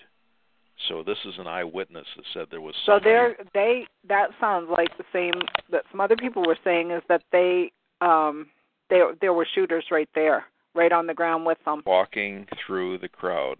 Yeah, yeah, Now stop and think how scary that is. yeah. If a guy walks up to you with a machine gun, and of course the skeptics are going to say, well, uh, why didn't anybody jump him, or why did why aren't there Yeah. other witnesses of, of seeing somebody walking through the crowd? Well, it's because it's as simple as this. We're talking about psychopaths here. Yeah. if the guy makes eye contact with you, he shoots you and makes sure you're dead. Who's going to bother to take eye contact with this guy? And of course, nobody in the concert was armed. You couldn't pull out your own weapon and and shoot him. Yeah. Even if you did see somebody walking through the crowd with now this would be smaller caliber weapon, I think. Although she gave the impression this was the lower sounding gun, and I'm thinking, my gracious, that guy had to be built like Arnold Schwarzenegger to hold an M60. If if that was the case, but uh, because the the pictures posted on Rense and whatever, the M60 is a really big gun, and I don't even know if it's possible to handhold that thing. I would think the recoil would would knock you off your feet. Uh, again, Desert Pete is no gun expert. I haven't shot a gun since I was a teenager, and I think that was a pellet gun. So, uh, but we're we're all having to learn about weapons with with this incident here. But there was someone the, I know has gone. She joined the NRA and she's going to take gun lessons. She does that. She decided yesterday, and it's somebody who um she's like retired. She's an older lady, and she just said, "I never shot guns. I grew up in a city. She grew up in Philadelphia, and she said, and I take the um Constitution seriously and our rights as Americans, and I'm going to go learn how to handle a gun so that I know that I'm protected. And that's what she said. You should have seen the people come out of the woodwork. She said she lost all kinds of friends on Facebook. She said I don't even know who they were. They just disappeared. Yeah. But that's how people feel about it in general up here unless they're, you know, unless they're they want gun confiscation, which is, you know, something that is not going to happen. I don't believe it'll ever mm-hmm. happen. I don't see how they could do it there's like what do they say 500 million guns or something in the United States. They're not people aren't going to disarm themselves because you'd never get all of them. And the people that would have them are going to be the criminals. They're not going to be the good people that will help come to your rescue or help you out. They're going to be the criminals. So well, the the legends are still out there. I can never remember the name of the town or even the state that it was in, but but there have been small communities that passed laws mandating everyone to be armed. Yeah. Everyone in they the had town. that in Vermont for a while, I believe, or tried to. yeah, and that every, people had to have. Yeah. and crime dropped to zero. Yeah, because who's gonna? They'll take the easy target. That's it. They're not going to come and fight people for the, you know, Grammys jewelry or whatever. But, you know, you go breaking into someone's house, you're not going to do that in Texas. You're not going to just walk in someone's house in Texas. Those people will shoot you down there if you walk through their yard. Yeah, or They or are very- Arizona. Defensive. Again, They're why- like that in Arizona too. Uh, when I visited Tombstone, Arizona, that was the biggest shocker I'd had after living 25 years in Los Angeles, where nobody has a gun, or if you own one, you you keep it in a closet and you never show it to anybody. Uh, Yeah. Tombstone, Arizona, everybody had a sidearm, and it wasn't a little pea shooter; it was a big 45. Have you ever lifted a 45 handgun? I don't know. They weigh about Not eight sure. pounds. It's like lifting a rifle, but shaped like a handgun. Huh. You got to have a strong arm just to get that thing out of your holster. And that's what people were lugging in Tombstone, Arizona. You walk into any ice cream store or anything, and everybody's got a sidearm hanging there. Uh, that that was just a surprising environment to to to a an LA resident, like I say, for about 25 years before I, I stepped back into to good old Wild West uh, environment there. Yeah. Um, and I don't think there's many holdups in Tombstone, Arizona either. Uh, just the legend of, of old Wild West stuff. Uh, so many other things I wanted to talk about here, and I'm trying to remember all the different clips I've seen. Yeah, I mentioned the Michael Savage thing, and and these, uh, yeah, that that YouTube clip. I got to recommend everybody bookmark that and, and watch it at, when when you get a chance, because that that was powerful. Uh, they went into uh, oh the skeptics saying that oh not enough blood and and uh and no proof of, of victims and whatever and and this nurse just really jumped on that and said it's making me sick to hear that uh and she started rattling off friends who were at the concert and uh and witnessed it all as well as uh with her medical uh ties to the hospital of all the hospitals and and all the the war zone victims that they had to process through there. Uh she said that that's foolish to to start a the the old uh, uh, oh it's just a hoax uh, uh, story. This was not a hoax. That that was well. The thing is that parts of it could be true and the rest of it not true. It's it doesn't have to be all or nothing. Well, that's part. I mean, that's why people say, "Well, that's ridiculous because look at this, this, this, and this." But you're saying, "But yeah, but look at this. Look at Building Seven, for example." I mean, yeah, there may have been something that happened over here that they could prove, but look at the passports laying in the street that aren't burnt. Yeah. So I'm sure that people died there. It's well, just... there's there's also the factor of the, of the poison the well stories where somebody comes up with something that really is outlandish and hammers away at it and no it ends up being one of a few crisis actors in town. Oh, Abel Danger, somebody posted a clip today. I don't have unfortunately I don't have it on this computer to post tonight. But uh, at the same time, uh, I guess during the day or the day before, let's see, the concert was Sunday night, so it would have been the day before. There was a uh, shooter drill. No, uh, come on! I mean, really, come that on. That happened just down in Boulder City. Now that's oh, just a drill so they yeah. know how to handle it, right? And that was over on the far east. Boulder City is on the far east side of Las Vegas, over toward the river. Uh, and yeah, the the the local Channel 8 news reporter was out there saying that, well, just in case we have a such and such and blah blah blah, the usual PR yeah. story, and you see cops running around, and there you really did see hired Craigslist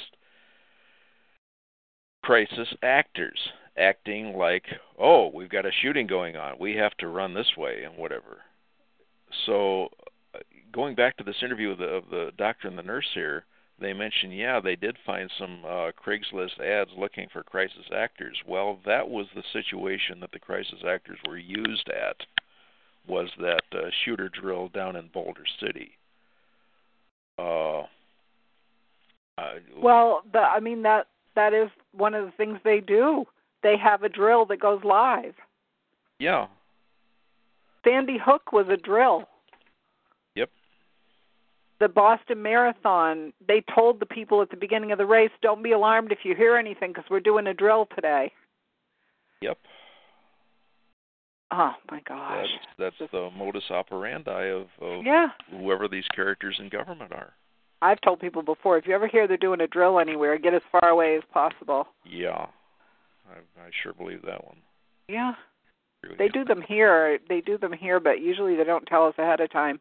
They do them here once in a while with the airport as far as a mass casualty event, what they would do and who would go where, and they have they do have crisis actors. They have people that go out there, and this is your assignment. You're to be somebody who has a grievous, you know, abdominal injury or something. You know, you're a person that's going to be bleeding from the head, and they'll tell them what their what their part is that they're supposed to play. So um, it's just you know it is. It's how they do it. I don't know how long it's going to take for Vegas to survive, if it ever does. And just getting back to the the Mossad discussion is if Mossad was involved in any way, shape, or form, they just killed their own golden goose. Yeah. And that's going to hurt Jewish investors from around the world. Because uh, I've yeah, somebody had said to me one time, there some of the safest places are to be around casinos, is because that house is going to make sure that you feel comfortable there, that you have no worries whatsoever, and that you'll open up your wallet. They don't want you feeling like somebody's, you know, going to bother you or do anything to you, rob you, or anything else. They yeah. make you feel completely safe and taken care of. Well, uh, I think somebody else uh, termed it that uh, when you walk into a casino, you're walking into several banks in one location because you've got all this money laying out on tables everywhere, or being fed into slot machines, or or you go over to the right window and exchange it for chips, and yeah, yeah, there are hundred dollar chips, and you have a pocket full of those things. You you got some money you can sw- exchange uh, before you leave. Uh, so when you're walking into a, a casino, it's going to have the same security on the floor as a bank would. Uh, which now raises the big question: What went wrong at Mandalay Bay? There's stories of anywhere from 20 to over 40 guns up in his room. How would a 64-year-old guy get that much weight up to the room? And allegedly had 4,000 rounds of ammunition that's lead. That's not going to be light either. How do you get that much weight up to your room without multiple assistants? So uh, yeah, of, it stretches your imagination. That's for sure. Uh, Jeff Rense found somebody who worked there and made the claim that there were 120 Muslim employees at the Mandal- Mandalay Bay. Uh, that could have been a serious security leak right there. Uh, but now we're broad brushing Muslims again. How many Muslims are really fanatical? I don't know. Uh, I think I mentioned before I I was desperate to get to the next town when my car was broken down about a year ago, and I I walked down to a gas station a mile away and and said, "Do you have a uh, a, a public chat board or something where anybody has posted that they'll give rides over to Ridgecrest for for money or something. And as I'm asking that question, a police stranger I never met in my life, standing right next to me, said, "Oh, you're you're going over to Ridgecrest?" I said, "Yeah, my car's broken down. I need to get over there and get some banking done." He says well, he was going, he was heading over there himself, so he'd give me a ride. So fine, thank you. So I get in the car and hi, my my name is whatever, and and what's your name? Mohammed. Yeah. so thinking, what did I just agree to? But he was a nice guy. He was a great guy. Yeah. We started talking about the history of Egypt and whatever. So it was a fascinating conversation on that trip. Uh, so uh, I'm I'm not going to broad brush Muslims. Uh, it's like I don't don't broad brush Jews as a race. It's it's all their religion that I I have issues with. But uh, but anyway, that's a topic for another another night. Um, so uh, yeah, Desert Pete's business is in Las Vegas. Uh, got a lot of ties there, but I think we're all still confused as to who really hated the people of Las Vegas that much to organize a military attack on completely innocent people.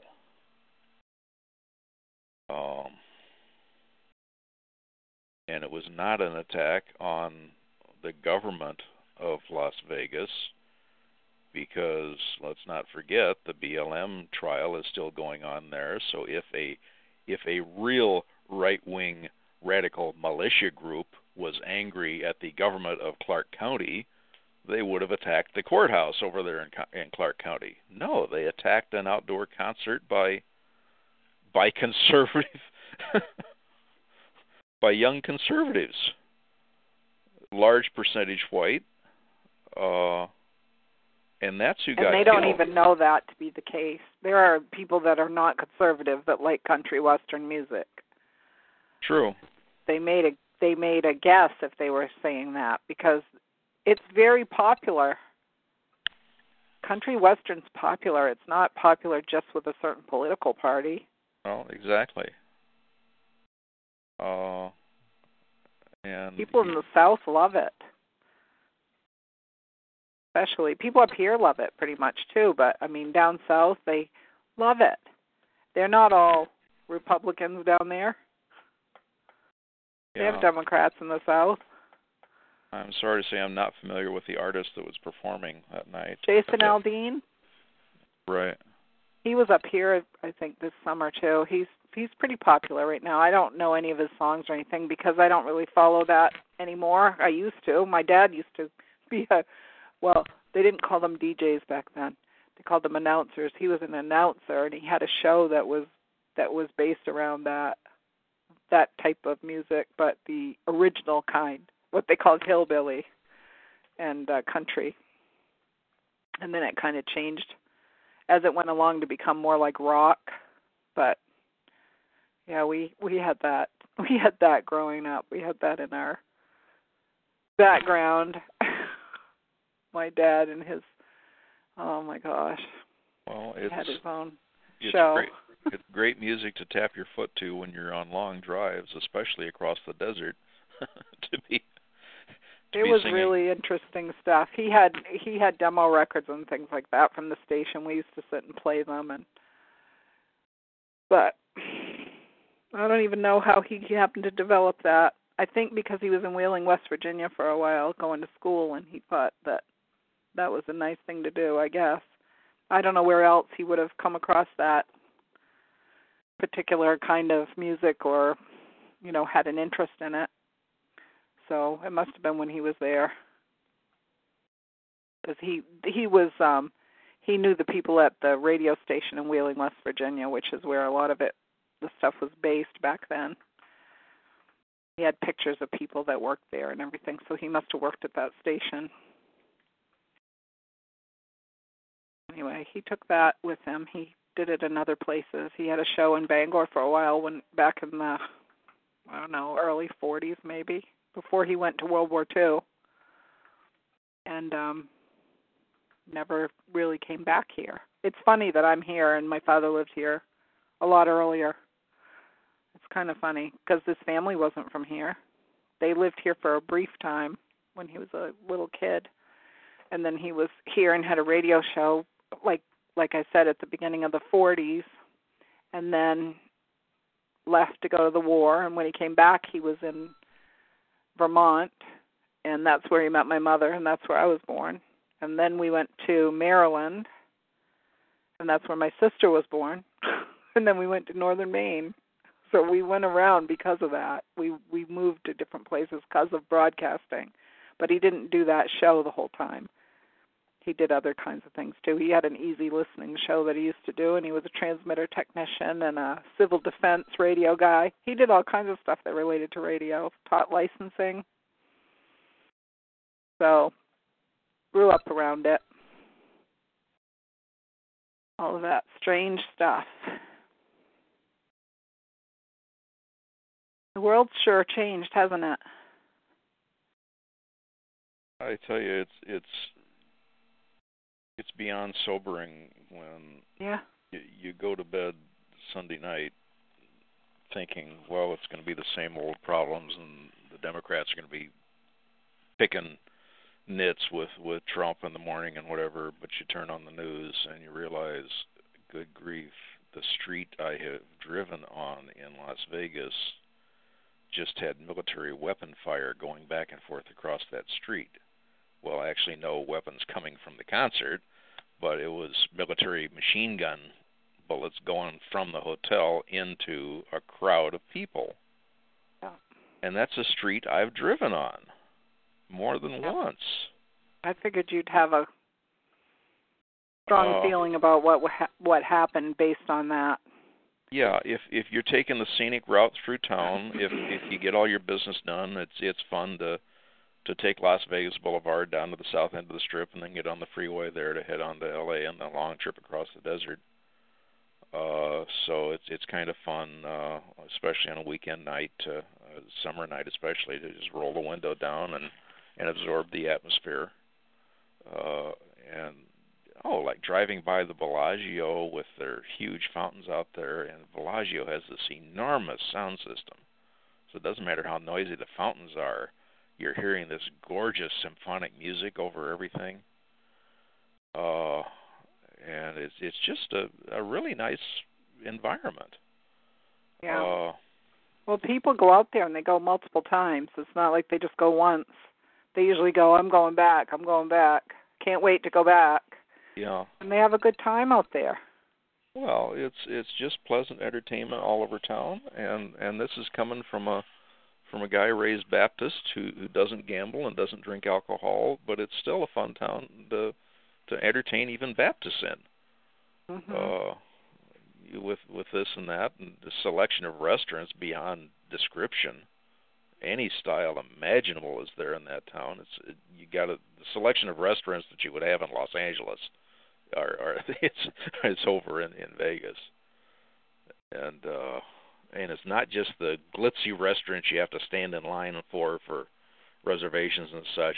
There's smaller restaurants all around town to just walk right in and sit down and order a gourmet meal. Uh, so great place to to gain weight. Uh, but you can even find healthy food over there too. So uh, so it's just so many things I liked about about Las Vegas, and what demented psychopath chose to do a military attack on that town? It makes no sense at all. I don't think it's true. That's probably why it doesn't make sense.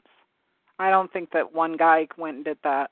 Well, I don't it's, either. It's got to um, be. It's got to be that it was a group and that they were coordinated and that they planned it, and it was for some some agenda they had. And so that would make it really likely that Chertoff has something to do with it because scanners and all that stuff everywhere, you know, or the gun confiscation people because they say, look, now we have to do something about this because look, we're not safe. We won't be safe anyway.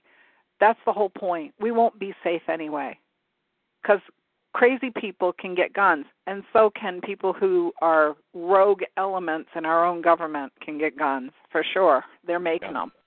So all of the talk that they're even wasting time on is ridiculous because it's not going to change anything.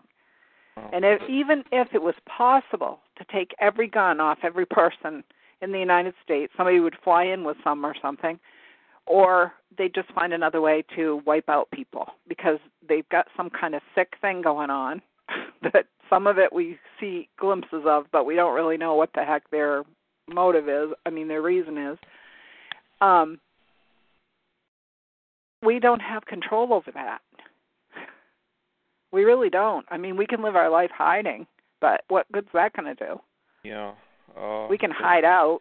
In like- this, this is so much. Old, I'm not going to worry about it.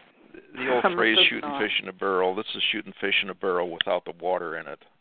Yeah, it's Uh, sick. he didn't even These are people aim. that are innocent. They're just they're having fun at a concert, and some idiot decides this is a good time to start picking people off.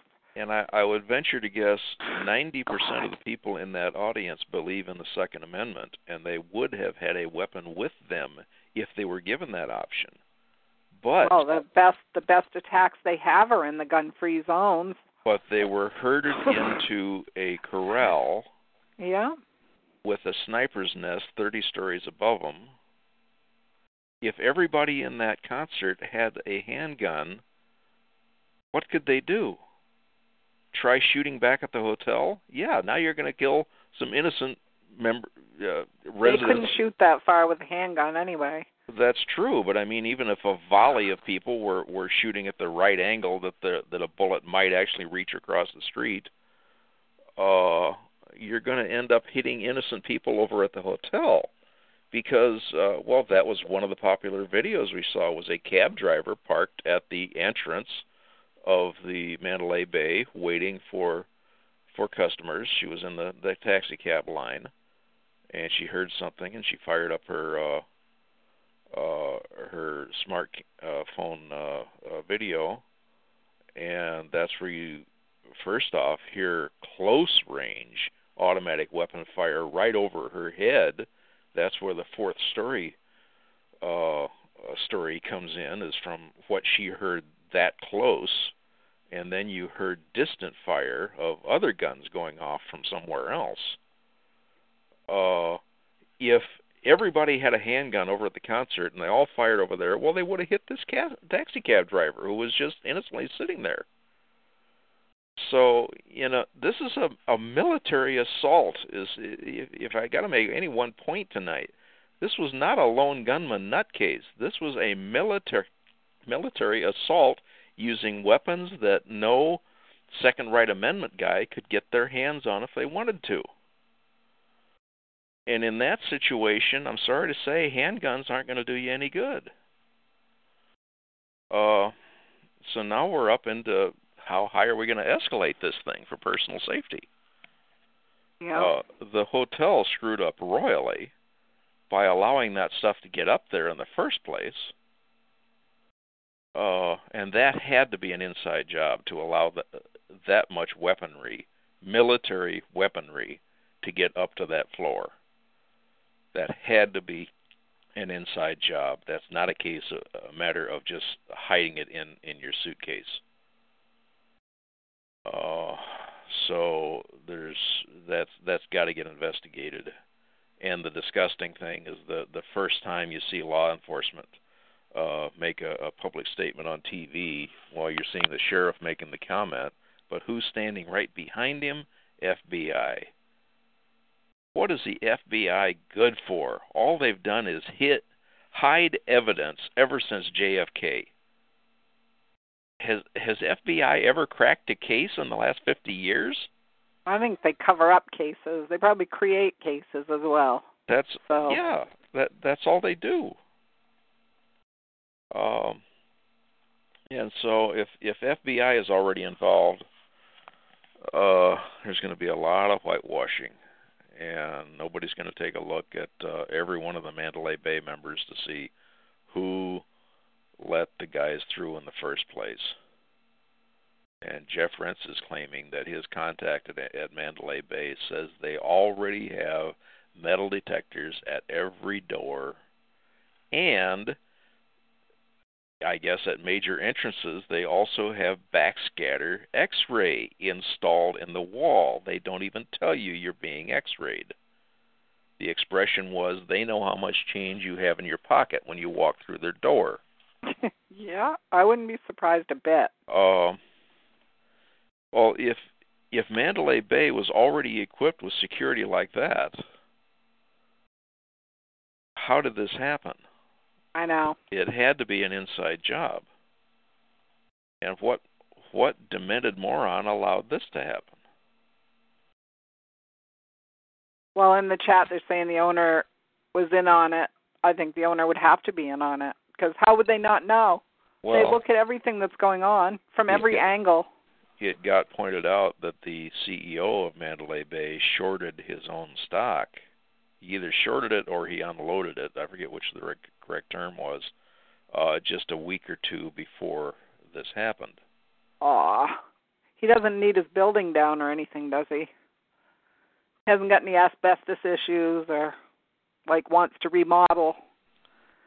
Well, no, because Mandalay Bay is one of the newer hotels on the strip. Okay. And it's also one of the high-end hotels. Oh, I'll tell you one, two things they got in that hotel that we've we've all seen the promos on. Uh, the bar where the lady gets hooked up on a crane, and they've got wine shelves that are like two stories tall, and she gets lifted up on this crane to reach a, a wine bottle and has to put it into a holder to to bring it back down.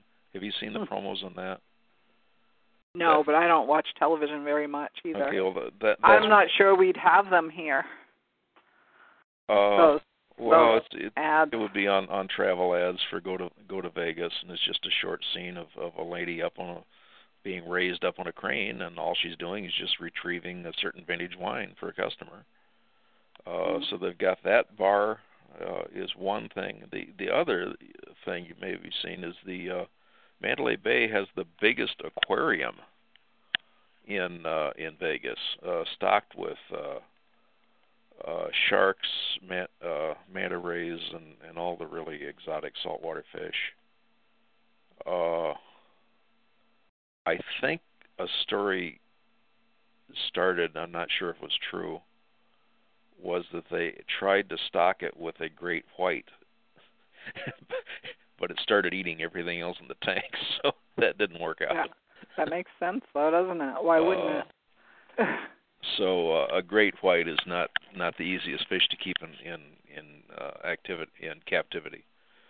But uh, but yeah, it's it's it's such a big aquarium. It's the only aquarium in Vegas that they charge admission to see.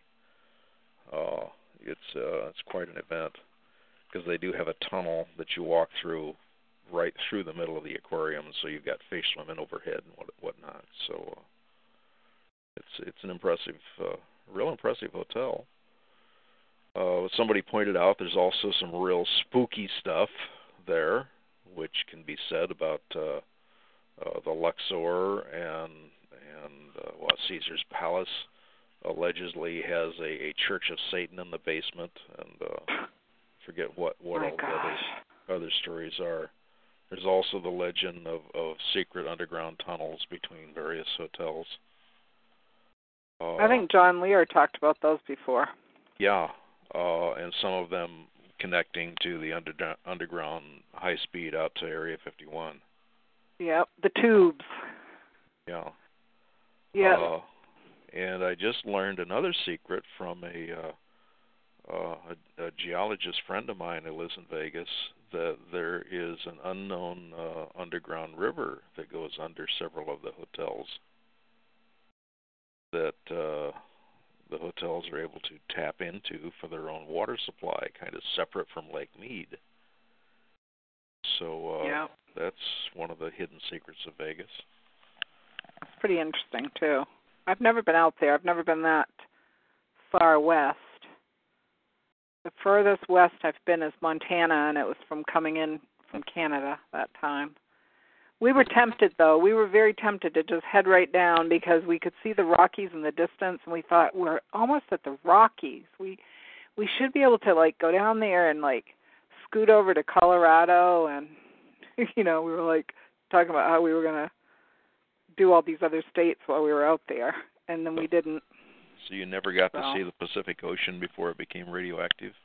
I've never seen anything out there. I've not been out west at all. I haven't seen the Grand Canyon. I haven't seen the Pacific Coast or gone to Seattle where my friend lives or gone to California where I have actually known people in California but didn't see them out there. My aunt and uncle lived in San Diego for a long time. My aunt worked for the city of San Diego. My father's sister. She was out there for years they were rock people. They liked lapidary or whatever you call it, finding rocks and making jewelry out of them and stuff. So they were they were interesting people. They were from Maine originally, but they ended up out there. Don't ask me how. Maybe went on vacation and liked it, but they were there for years in San Diego. They used to give interesting gifts to us as kids. They'd bring us jewelry they made and stuff from out there. I don't think I have any of it left, though, unfortunately. I wouldn't have minded having some of that agate and different things they've made. They made me a beautiful agate ring one year, but I think I broke it or lost it. Being born in the Midwest, I was real excited the first time I saw the Pacific Ocean, and uh, I can't imagine living in the middle of the country where you don't see the ocean. and and no mountains either. No.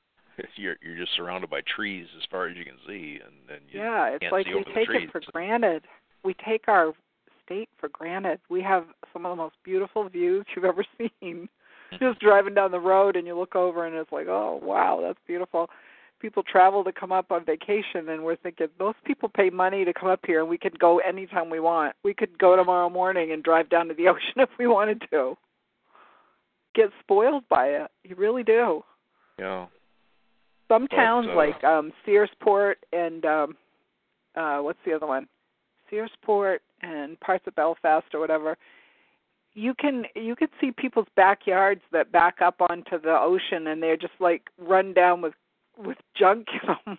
It's like you people have waterfront property in Maine and you don't even clean your yard up. Well, They ta- they just take it for granted. They grew up there. It doesn't mean anything to them. It's just the ocean is the back border of their property. believe it or not, that's what you run into in Malibu. Yeah. And with celebrity money coming in, you've got million dollar waterfront property and the building is a dump. You just wonder why hasn't LA building code said bulldoze that thing? It's a piece of trash. Uh, is, is my impression of some of those. And granted, there you get a rich enough celebrity who comes in with several million, and they do build a really nice place on the waterfront. But but well, Santa Monica, especially, the, those places are all along there. I would want to live in them. Uh, the access off Pacific Coast Boulevard is is next to impossible. You got people driving 50 miles an hour, and now you got to make a right turn straight into your driveway that's only one car length long. Uh, that's no fun. Uh, so why people choose to live there is, oh, I got oceanfront property. Well, fine if if that's your thing, but uh, mm-hmm. doesn't doesn't appeal to me. uh, but no, if if you do get the opportunity, California, yeah, the ocean is pretty anywhere up and down the coast. No particular beach to to go to, but uh, but to me, the most impressive thing that I'm I'm glad I got to California just to see this, if nothing else, are the giant redwoods and sequoias up in central and northern California. Because standing next to those things, I tell you, it's just an emotional and, and almost a religious experience. To to walk up and touch a tree that was casting shade when Christ was walking the earth, and this thing is still alive. Yeah uh, that that's just an awesome thing to encounter. And you look up and well, of course, you, you, no sense going there at night. You won't be able to see anything because they don't have any lights out there in the woods. It's it's it's a forest, so there's there's no no lighting at night. So you only go there during the day, and during the day, at the base of those trees, it's like dusk. It's so dark and you look way up at the top, and yeah, there's bright sunlight, blue sky up there at the top. But that's like 300 feet away. yeah, it must be really strange to look at it. Oh. We have some tall trees here, but nothing like that. Yeah, so so that that is definitely worth a trip to California just to get up and see those things. So uh, I'll I'll play California Tourist Bureau here for for that one topic.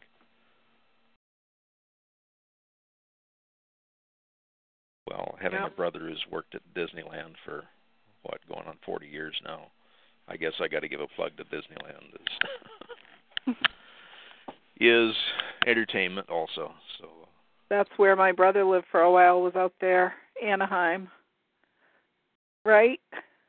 Uh, yeah, exactly. Yeah, he was out there for a while. That's where he lived. His first wife, with his first wife they got married out there too. They got married in where did they get married? Um, I think they got married in Monterey. Not positive of that. That might have been where they went on their honeymoon. I'm not sure because around that time is when we lost track of him for a few years. He kind of drifted apart, falling out with the family, that kind of thing, like some people have. And um was out of touch for a few years. We didn't know where he was, but that's where he started out. He was out there. So I'm not sure where my niece and nephew were born. They may have been born out there. I'll have to ask sometime. That's the ones that I've reconnected with and that are in Texas now.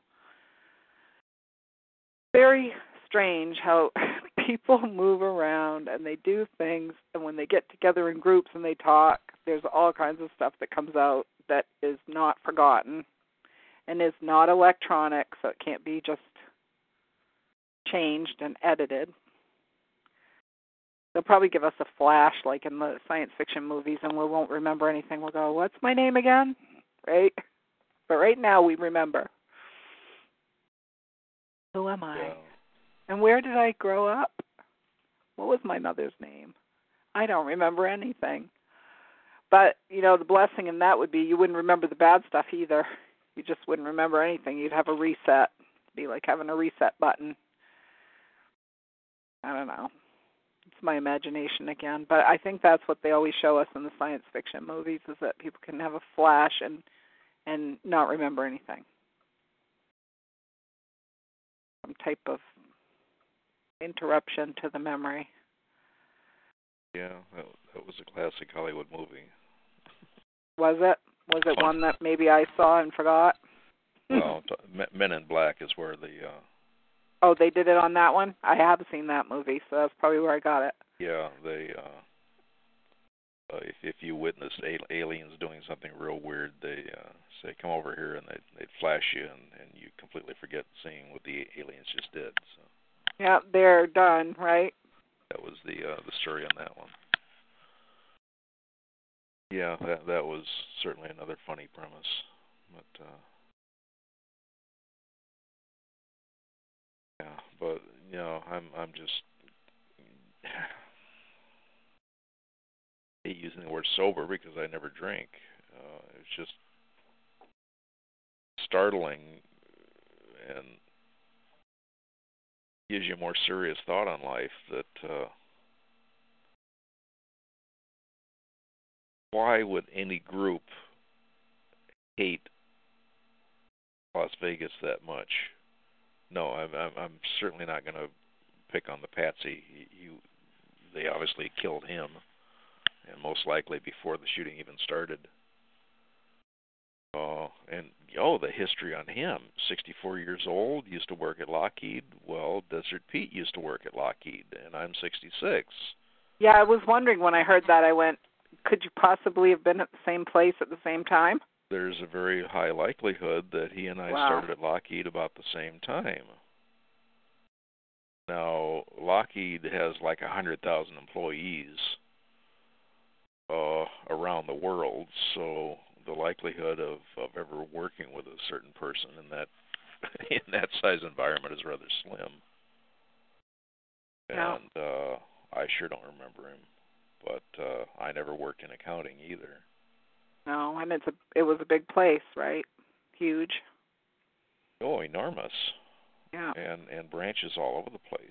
Uh, many years later, through the internet, I ran into somebody else who started with Lockheed the same time I did, except that she was working in Iran for the for the Shah as a Lockheed contractor. How bizarre! Hmm. I'm over here in Burbank working on well the Skunk Works stuff, and then occasionally the L1011. So that was the vintage I'm getting on, and then she's over on the other side of the world working as a Lockheed contractor for the Shah of Iran. Then yeah. political turmoils, the Shah gets kicked out. Uh, she had to evacuate the country to save her life. And then a few years go by, and where does she pop up? When I met her, she was a secretary for the uh, right terms here for the Shah of Dubai. Hmm. Uh, uh, boy, that's an interesting climb in a in a job from from a, a secretary for Lockheed to suddenly you're you're. Maybe you're she was a planted agent. Uh, no, not Sheikh of Dubai. That's it. That's the term. Yep. Uh, so that that's where she was working, and again, it was an internet contact, so you you really don't know how true the story is that you're being told. Yeah. And uh she asked me for my address. That I'd like to send you something, so fine. I gave her a mailing address. And two weeks later, this glossy book arrives, and I opened up, and there was a personal note on some stationery inside addressed to me saying, Hope you like this guide. And the book was a list of all the different dignitaries in the Dubai government.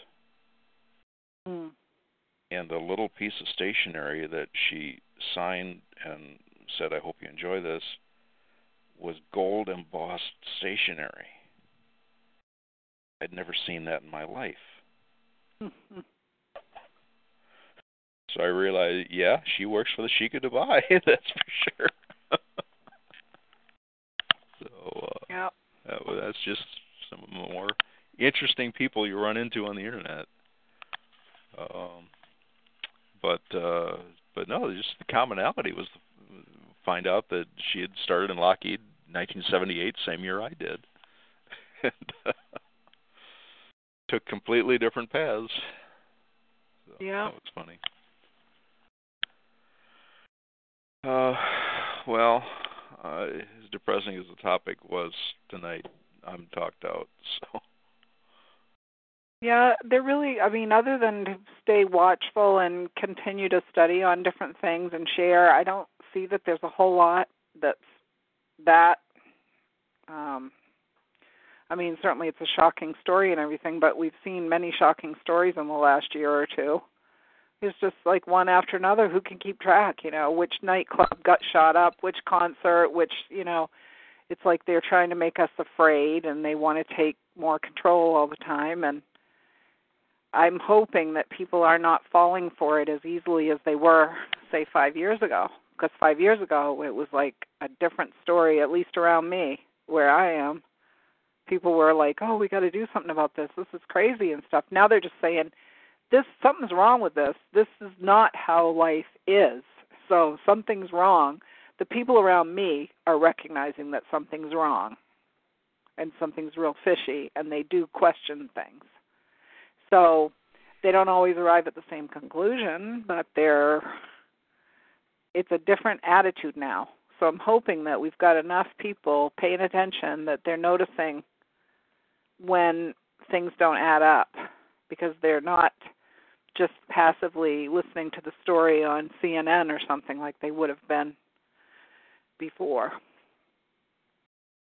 You know, right. um, I think Valium in the chat room, I think she said something like, "Let's just make it up like NBC."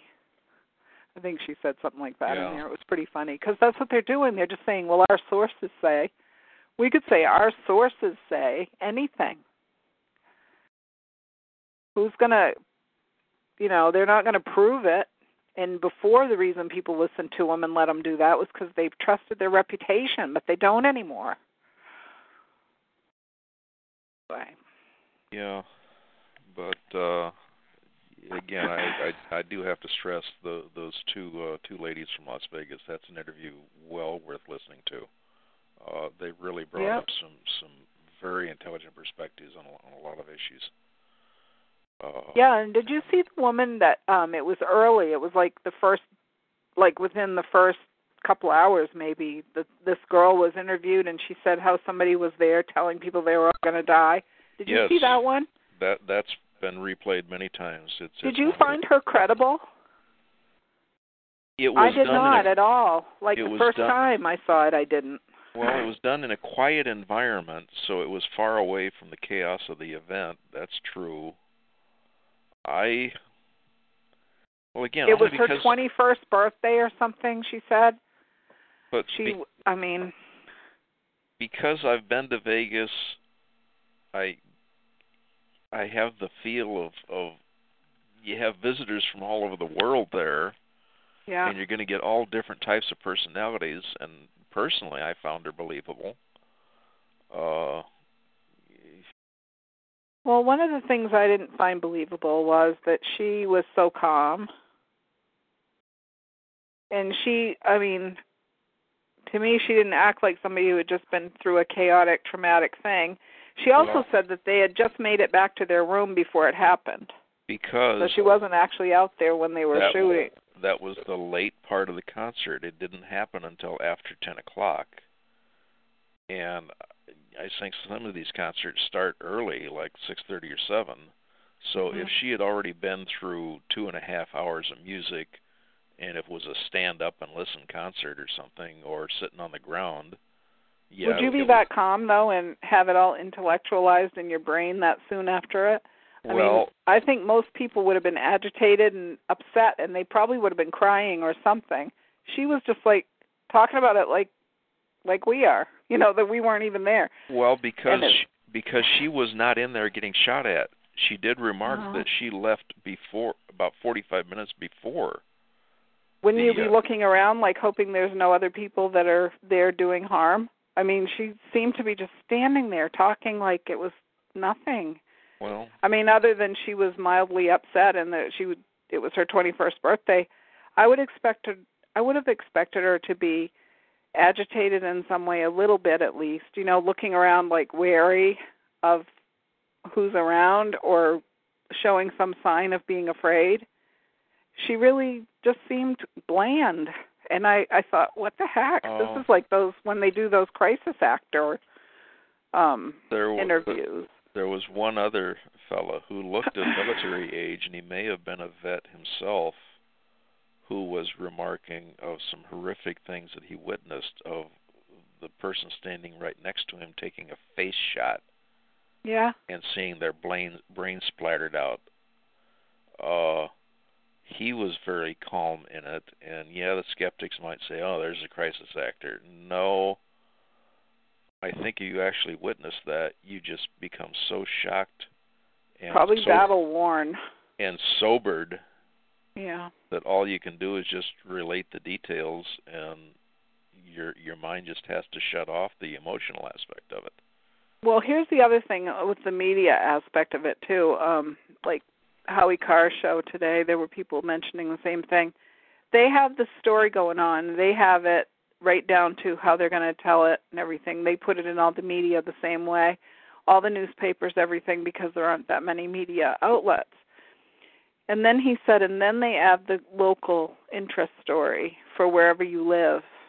And when he mentioned that, that struck a chord with me because I thought, yes, they do. They always find somebody who, in some way, relates to that story, but is local to you. So, in other words, I'm not going to hear the local story about people in Nevada that live in the small towns. But there's one that was related to to um, Maine, and it was a couple that had gone out there and you just you know you kind of wonder how they get these all because it's like quick it's like soon after it happens so i'm going to be looking up these people i don't know where the story is right now but it's a couple that went out there um There's people from Mainer's at world. Vegas shooting. I'll never forget running and thinking I'm dead. That's what the one was here. Um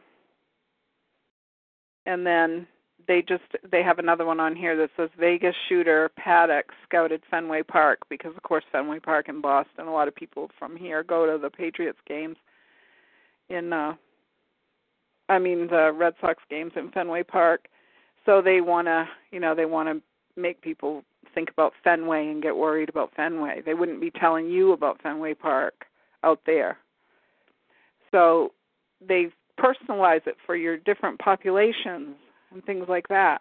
And the other thing when when we were talking earlier and I was thinking about the false flag aspects and how there's always some bizarre name and how it's some you know, why why is this guy's last name Paddock?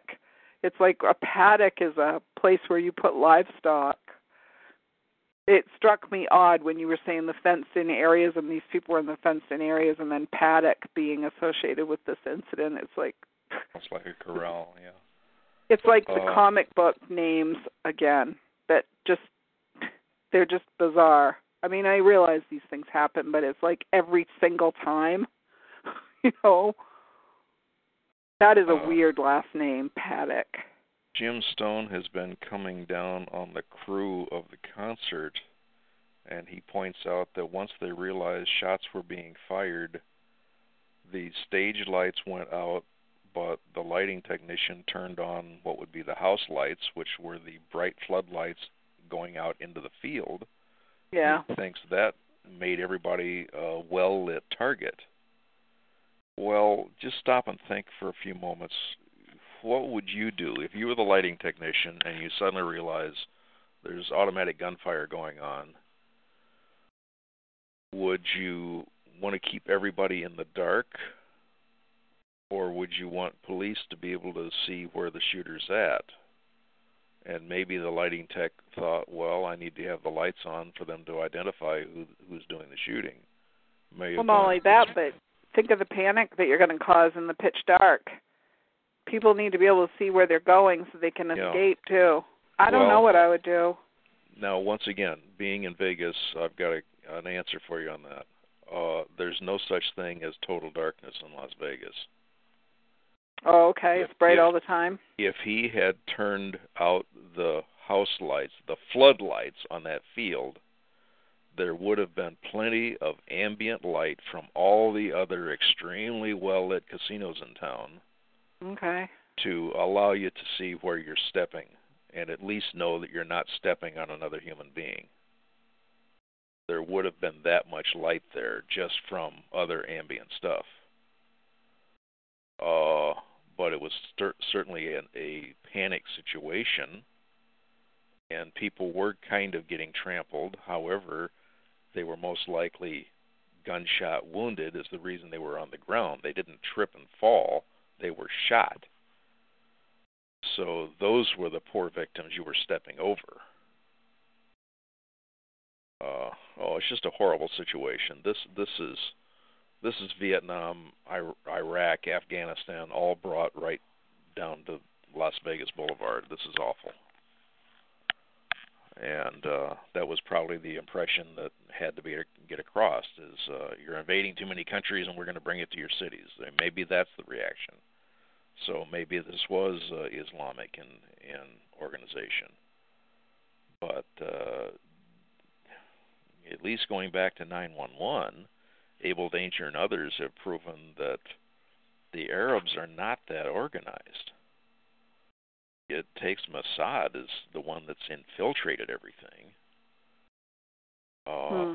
But as my earlier argument goes tonight, if it was Mossad, well, they just killed their own golden goose, and it doesn't make any sense why they would attack such a huge revenue source as as Vegas.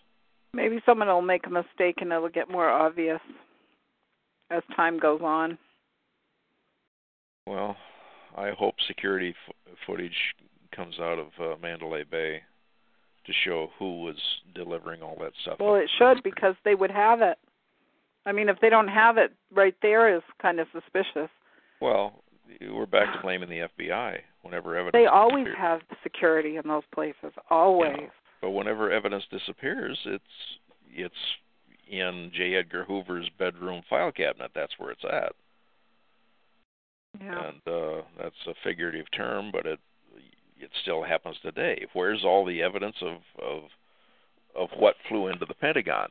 It's all sitting with the FBI, and they won't show it to anybody, even with a Freedom of Information uh, request. Why not? They are intentionally hiding evidence of criminal behavior. Which means they're in on it. Exactly. There isn't any other. Ex- there's no other explanation for it. They're in on it if they're doing that. That's why Robert Mueller belongs in prison, Yeah. I and Comey, that. and anybody that worked that. in between them. Yeah. uh, FBI does nothing but hide evidence. They're not investigating stuff. So uh, I don't want to get out on a screaming tangent tonight. I don't have the energy for it. no. Uh, just just one other little completely off the wall confession here. I'm just kind of annoyed with myself on it. Uh, reason I'm sounding so tired tonight is all last week I've been having to get up at like two or three in the morning to to converse with somebody on the other side of the world. Uh, Oh, yeah. And fit their business hours. And uh, one of the parties I was talking to was starting to do something just really stupid. And redneck American that I am, I I flew off the handle and implied they were an idiot to suggest such such a thing. Uh, I didn't think much of it because it was really stupid and they should have known better. Uh, and then the old topic we discussed here on on OODA many months ago of, of IQ and, and national averages. Uh, I, I I went back to a chart and I think on, on an earlier show I said the national U.S. average IQ is 95. Well, this chart says it's 98, so it's still close, but at least a little, little better than it was. But I'd also been informed that uh, that clever chimpanzees are measured at an IQ of 85. So Mhm. I was real impressed that America is really getting down only 10 points away from a chimpanzee. uh, well, that is pretty bad as we encounter political morons and, and whatnot, and as we keep using that term loosely. Uh, starting with the major media. Uh, so if I'm going to broad brush anybody, it would be that group. Uh, but anyway, getting back to this personal conversation I'm having, I, I kind of let off with uh, an expletive like that, and, and didn't think much of it because the direction they were going with the conversation was just really wrong. Um, it dawned on me, why don't you uh, look at the national average IQ for that country you're talking to? I hadn't even thought of that. I just looked it up. In that entire country, the national average IQ was 68. Wow. I'm thinking, huh? I just let loose an insult to a mentally handicapped individual. I'm so ashamed of myself. Um, as, as we encounter all these situations of, well, was this a crisis actor? Well, no, maybe they were just in such shock that they just didn't act the way you'd think they would have acted. And I tell you, having 50 people killed around you and 500 shot would shock anybody. And even that lady you were talking about, 21st birthday story, uh, she had been warned 45 minutes early. It was the late part of the concert. They probably got tired of sitting on the ground and left the concert early. So she was back in her hotel when the event happened. So she was not getting shot at. That would be another factor in her conversation. She just simply witnessed from where, whatever hotel she was at, seeing all the chaos up up in the street, and then and then turned on her TV in her room and and saw the rest yeah. of it.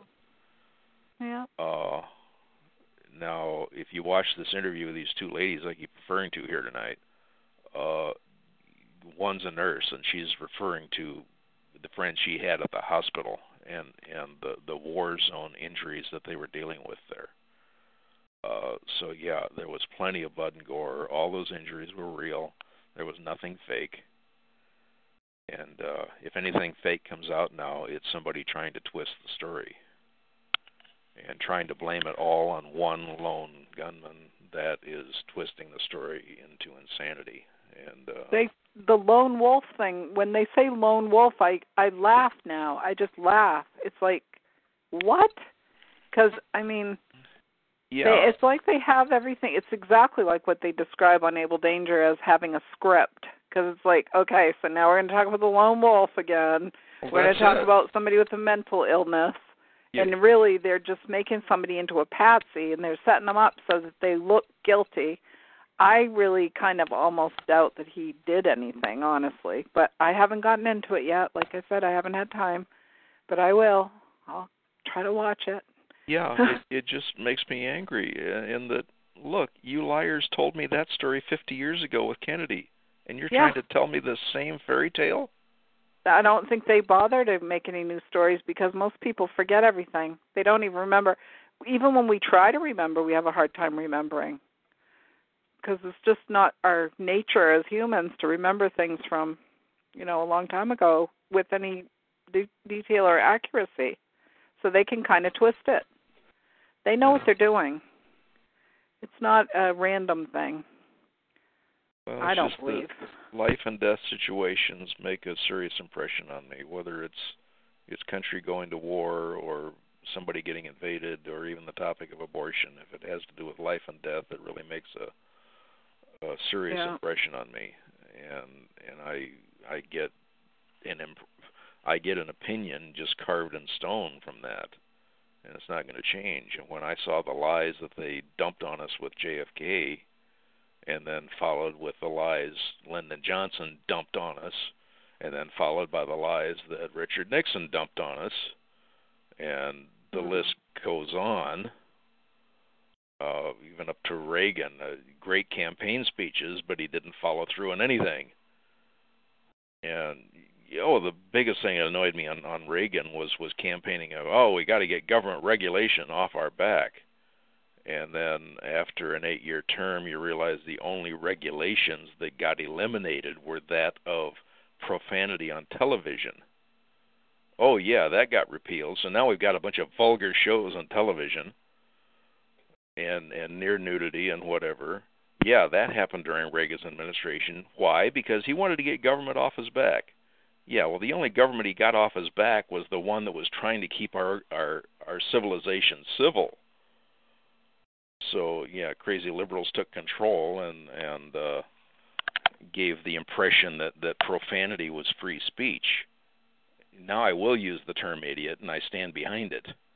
Those are idiots coming off with uh, with that, who just wanted to attack family life and and human life in general.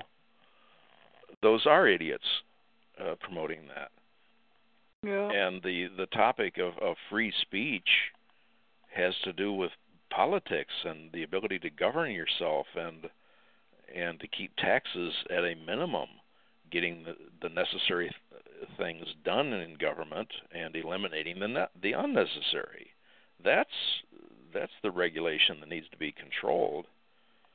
But this lunatic idea that oh we just have, need, we have to have the right to have a potty mouth 24 hours a day wherever we're at uh, grow up. That's junior high locker room talk. That's not adult adult talk. Yeah. So, uh, yeah, when, when you've been fed those lies all our lives here, and yeah, as we get up into 60 and, and we look back 50 years, 50 years of, of enough alertness to, to see what's going on around us, it is just disgusting. And to see the same idiots in power now who are nothing more than younger idiots, but they're pulling off the same stunts their parents taught them. Oh, if you want to get away with this, you just tell this lie and go down this list of what what lies accomplish what. And uh, well, let's see. If you want to pull off a mass murder, you got to blame it on a lone gunman. Uh, yeah, right. So. Uh, that's how it is from the West Coast, and I'm about to fall asleep. So in mid. It's like the it's like the old news anchors, you know, and that's the way it is. Wasn't that Walter Cronkite? Uh, yeah. And and the other was uh David and Brinkley. Good night, Chet. Good, good yep. night, David. so, yep, exactly. So anyway. Yeah, well, I think that we'll just continue on doing what we're doing then, and uh you know, I put in the chat. I sent a little email to see if uh, James can respond to email. I think that if he was if he was able to, he would be doing what he normally does. And Valium sees him around during the week, so something's up. But it could just be a broken computer. Who knows? Yeah. Or yeah. well, we're we're at the end of summer. Maybe he took a vacation for a week or two too. So. Yeah, I think he would have said something though. Like Valium says, he's signed into the Abel Danger chat and he has been, but he's not writing anything on there.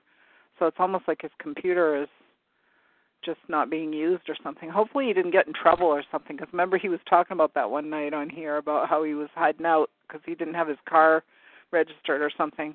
He was hiding out. Do you remember that?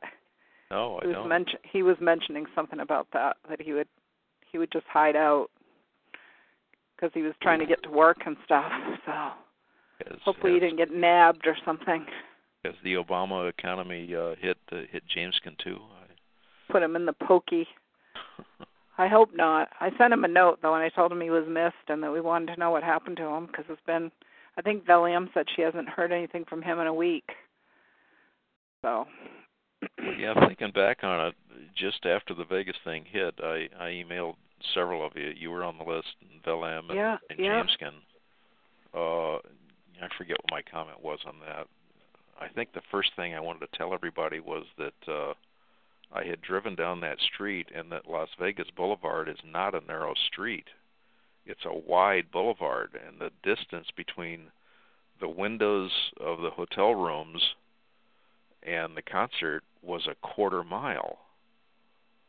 So that was going to take pretty powerful guns to shoot that distance. Well, four days have gone by, or five days now, and yeah, yeah. they've gotten a, they've published the distances, and and now we're learning that yes, he did have military grade weapons. Oh, that was one other thing I, I learned from uh, Mike Rivero's show today was uh, uh, yeah, only the military has access to these these hundred capacity drums, but they also have access to higher powered artillery. Uh, so it's not just more bullets per load; it's also each bullet going further and and that was one other thing I needed to mention from from a local Vegas newspaper is his artillery went so far, it didn't just reach the the concert uh, audience, it hit the jet uh, fuel tanks over at McCarran Airport, which was the next thing beyond the concert stadium. Yeah. So that's why the FAA had to shut down all traffic on that run, one runway. Is uh, his bullets could have taken down an airplane. Uh, that that's just really scary. And if jet fuel, I think, is kerosene, and well, yeah, in a bizarre situation like crashing into a building, yes, it will explode into flames. Uh, it's not as volatile as gasoline. Yep, I knew that. Thank But- goodness, because we have jet fuel over here near uh near us. We Yeah, have big tanks of jet fuel over here. yeah, but it's still not anything you want to have leaking out on the ground in thousand gallon quantities. Uh, Yeah. So he could have created another disaster if he'd hit a, if he had somehow or another managed to ignite a fuel tank over there. There was something I think it was on Godlike Productions about that that may have been a cover for an assassination as well, which is something new that I just heard today. They said there was something about um shooting going on at a uh, what was it, Janet Air or something like that. I'd never heard of it before. They said it was an airline that flies up to Area 51. Mm. But that could have just been somebody posting stuff just to, you know, keep people's imaginations going. I don't know anything about mm-hmm. any of that stuff, but I was just saying that that was another thing that showed up is that it was a distraction from an from an assassination that was done. And so that would have been a CIA thing. Well, just the bottom line point is is 59 living, breathing human beings are dead because Yeah. of the maniac actions of some team, some group. Who who organized that? Who hated Yeah. those people enough to kill them like like a swarm of fleas on a dog or something? They don't have a conscience. That's no conscience problem. at all. No, they don't think of they don't think of this stuff the same way as we do. These aren't anybody. They're just you know, it's, it is just like animals to them. It's like Yeah. Other I, uh, people are like animals to them. They don't care. Uh, I, I use the internet to look at, at one of the TV stations in Los Angeles, KTLA, and one of their reports they went through about a dozen people in the Los Angeles area, and they posted faces and told what they did for a living. A, a lady who worked at Disneyland, uh, school teachers, uh, just along the whole line of just everyday people, your next door neighbor and they mention the communities they live in. I'm realizing, oh my goodness, Lancaster, Simi Valley, uh, Anaheim, just communities I've I've been in uh, many times in my life here. Yeah. And these are just everyday people that were just mowed down like a like a jackrabbit on a desert road. It's it's disgusting. Uh and the only reason I don't have much sympathy for jackrabbits is having to drive a lot of miles in the desert. There's just something inanely wrong with those animals. They sit on the side of the road and wait Hmm. until you're 10 feet away from them and they jump into your car. They jump right into the headlight. And Wow. The, the so if if you see something on the side of the road, you you think, "Oh, he's on the side of the road, I won't hit him." But Yeah. they jump right into you. Uh, it's just something I never understood about that critter. So, uh, so no, these human beings were not jackrabbits. They sure weren't jumping into the bullets. but they were Hmm. being treated like insects that you want to exterminate. This is awful. Well, and and there's no animosity for those individuals because they don't know them. So it's just random. I mean, in a way, it's random. Even if they were doing it because they were picking out a certain group, they still weren't picking out individuals. Yeah. They don't know them, so all they were doing was just creating mayhem, or else, or else, you know, wanting to get as many as possible so they could up their count. Because they do talk about that on Abel Danger once in a while. That each time they want to get more, they want to have the bigger one, the bigger attack. Like, oh, the next time we're going to get like ten thousand people I, I know of. I, I know I'm sounding like a broken record, but just the the sad thing of it is just no in this situation no ability to fight back. If Yeah. everybody in that group had a handgun, it wouldn't have done any good at all. no, they were sitting ducks. Well, except for the few morons going through the crowd, those could have been dealt with. That's true. Well, I mean, remember the freeway shooters and stuff? That's what they were doing. They were just Yeah. treating it like a shooting gallery. They didn't care who was driving by at that moment. yeah. They just shot at somebody, anybody. Didn't matter. Uh, So, so, I guess the question to close on is: uh, Are they done with Las Vegas? Are they going to move on to the next city now for another event? I don't know. Uh, maybe Vegas is now going to be the safest city in the country Maybe. because uh, the old expression from Hollywood is, uh, "Yeah, you're holding three Emmys, but what have you done lately?" Really. Yeah. And these terrorists who want their 15 minutes of glory or 15 days of glory after this, uh, I guess they made their point, whatever it was supposed to be. But what are you going to do for an encore? You're a bunch of has-been idiots who just uh, lost your whole credibility with humanity. You have no place on this planet now to continue your own life. Uh, you will be hunted down and exterminated just as you have done to others. So, what was your point? What were you trying to prove? Has, has America done atrocities in the past? Most certainly. Uh, but this is not the way to correct that. Those kids you just shot at a concert weren't the ones that did it. Precisely. Yep. Uh, and again, these were everyday people, uh, teachers, and and upright, hardworking people, uh, who, by and large, were out to help humanity. And you want to mow them down like uh, like game? That that's just wrong uh, the, the something just demonically wrong with a mind that that wants to do that. Um, so uh, you just wonder what they want to do for an encore, and uh,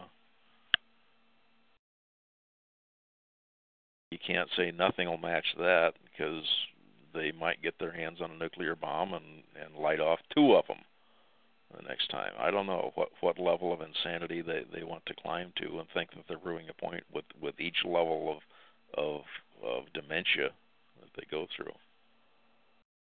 Uh, but I guess just the report for the night is that that level of dementia has struck the city that Desert Pete is trying to earn a living in, Yeah. and uh, and it just makes you think of well, what do we do next? And is this I think now- what we do is we look for any place they say they're going to do a drill and get away from it yeah because that seems to be one of the things that you know it, it's how they explain getting all their things in place to say oh we're going to be working on a drill and then everyone forgets after they have an incident it's like Yeah. hey wait a minute they were here two or three days ago how'd they know And the fact that what what you just said is not a joke. It is a proven track record.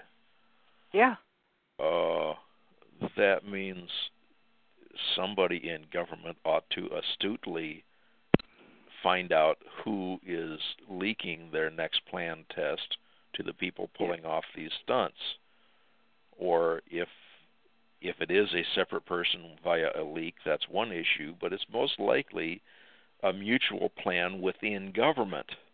Yeah. That it's the same people scheduling the drill as the ones that are doing the evil. Yeah, I agree. I Uh, think that's what's happening. That's uh, uh, th- th- that's not a coincidence. That, that's intentional. It's just happened too many times before. Yeah.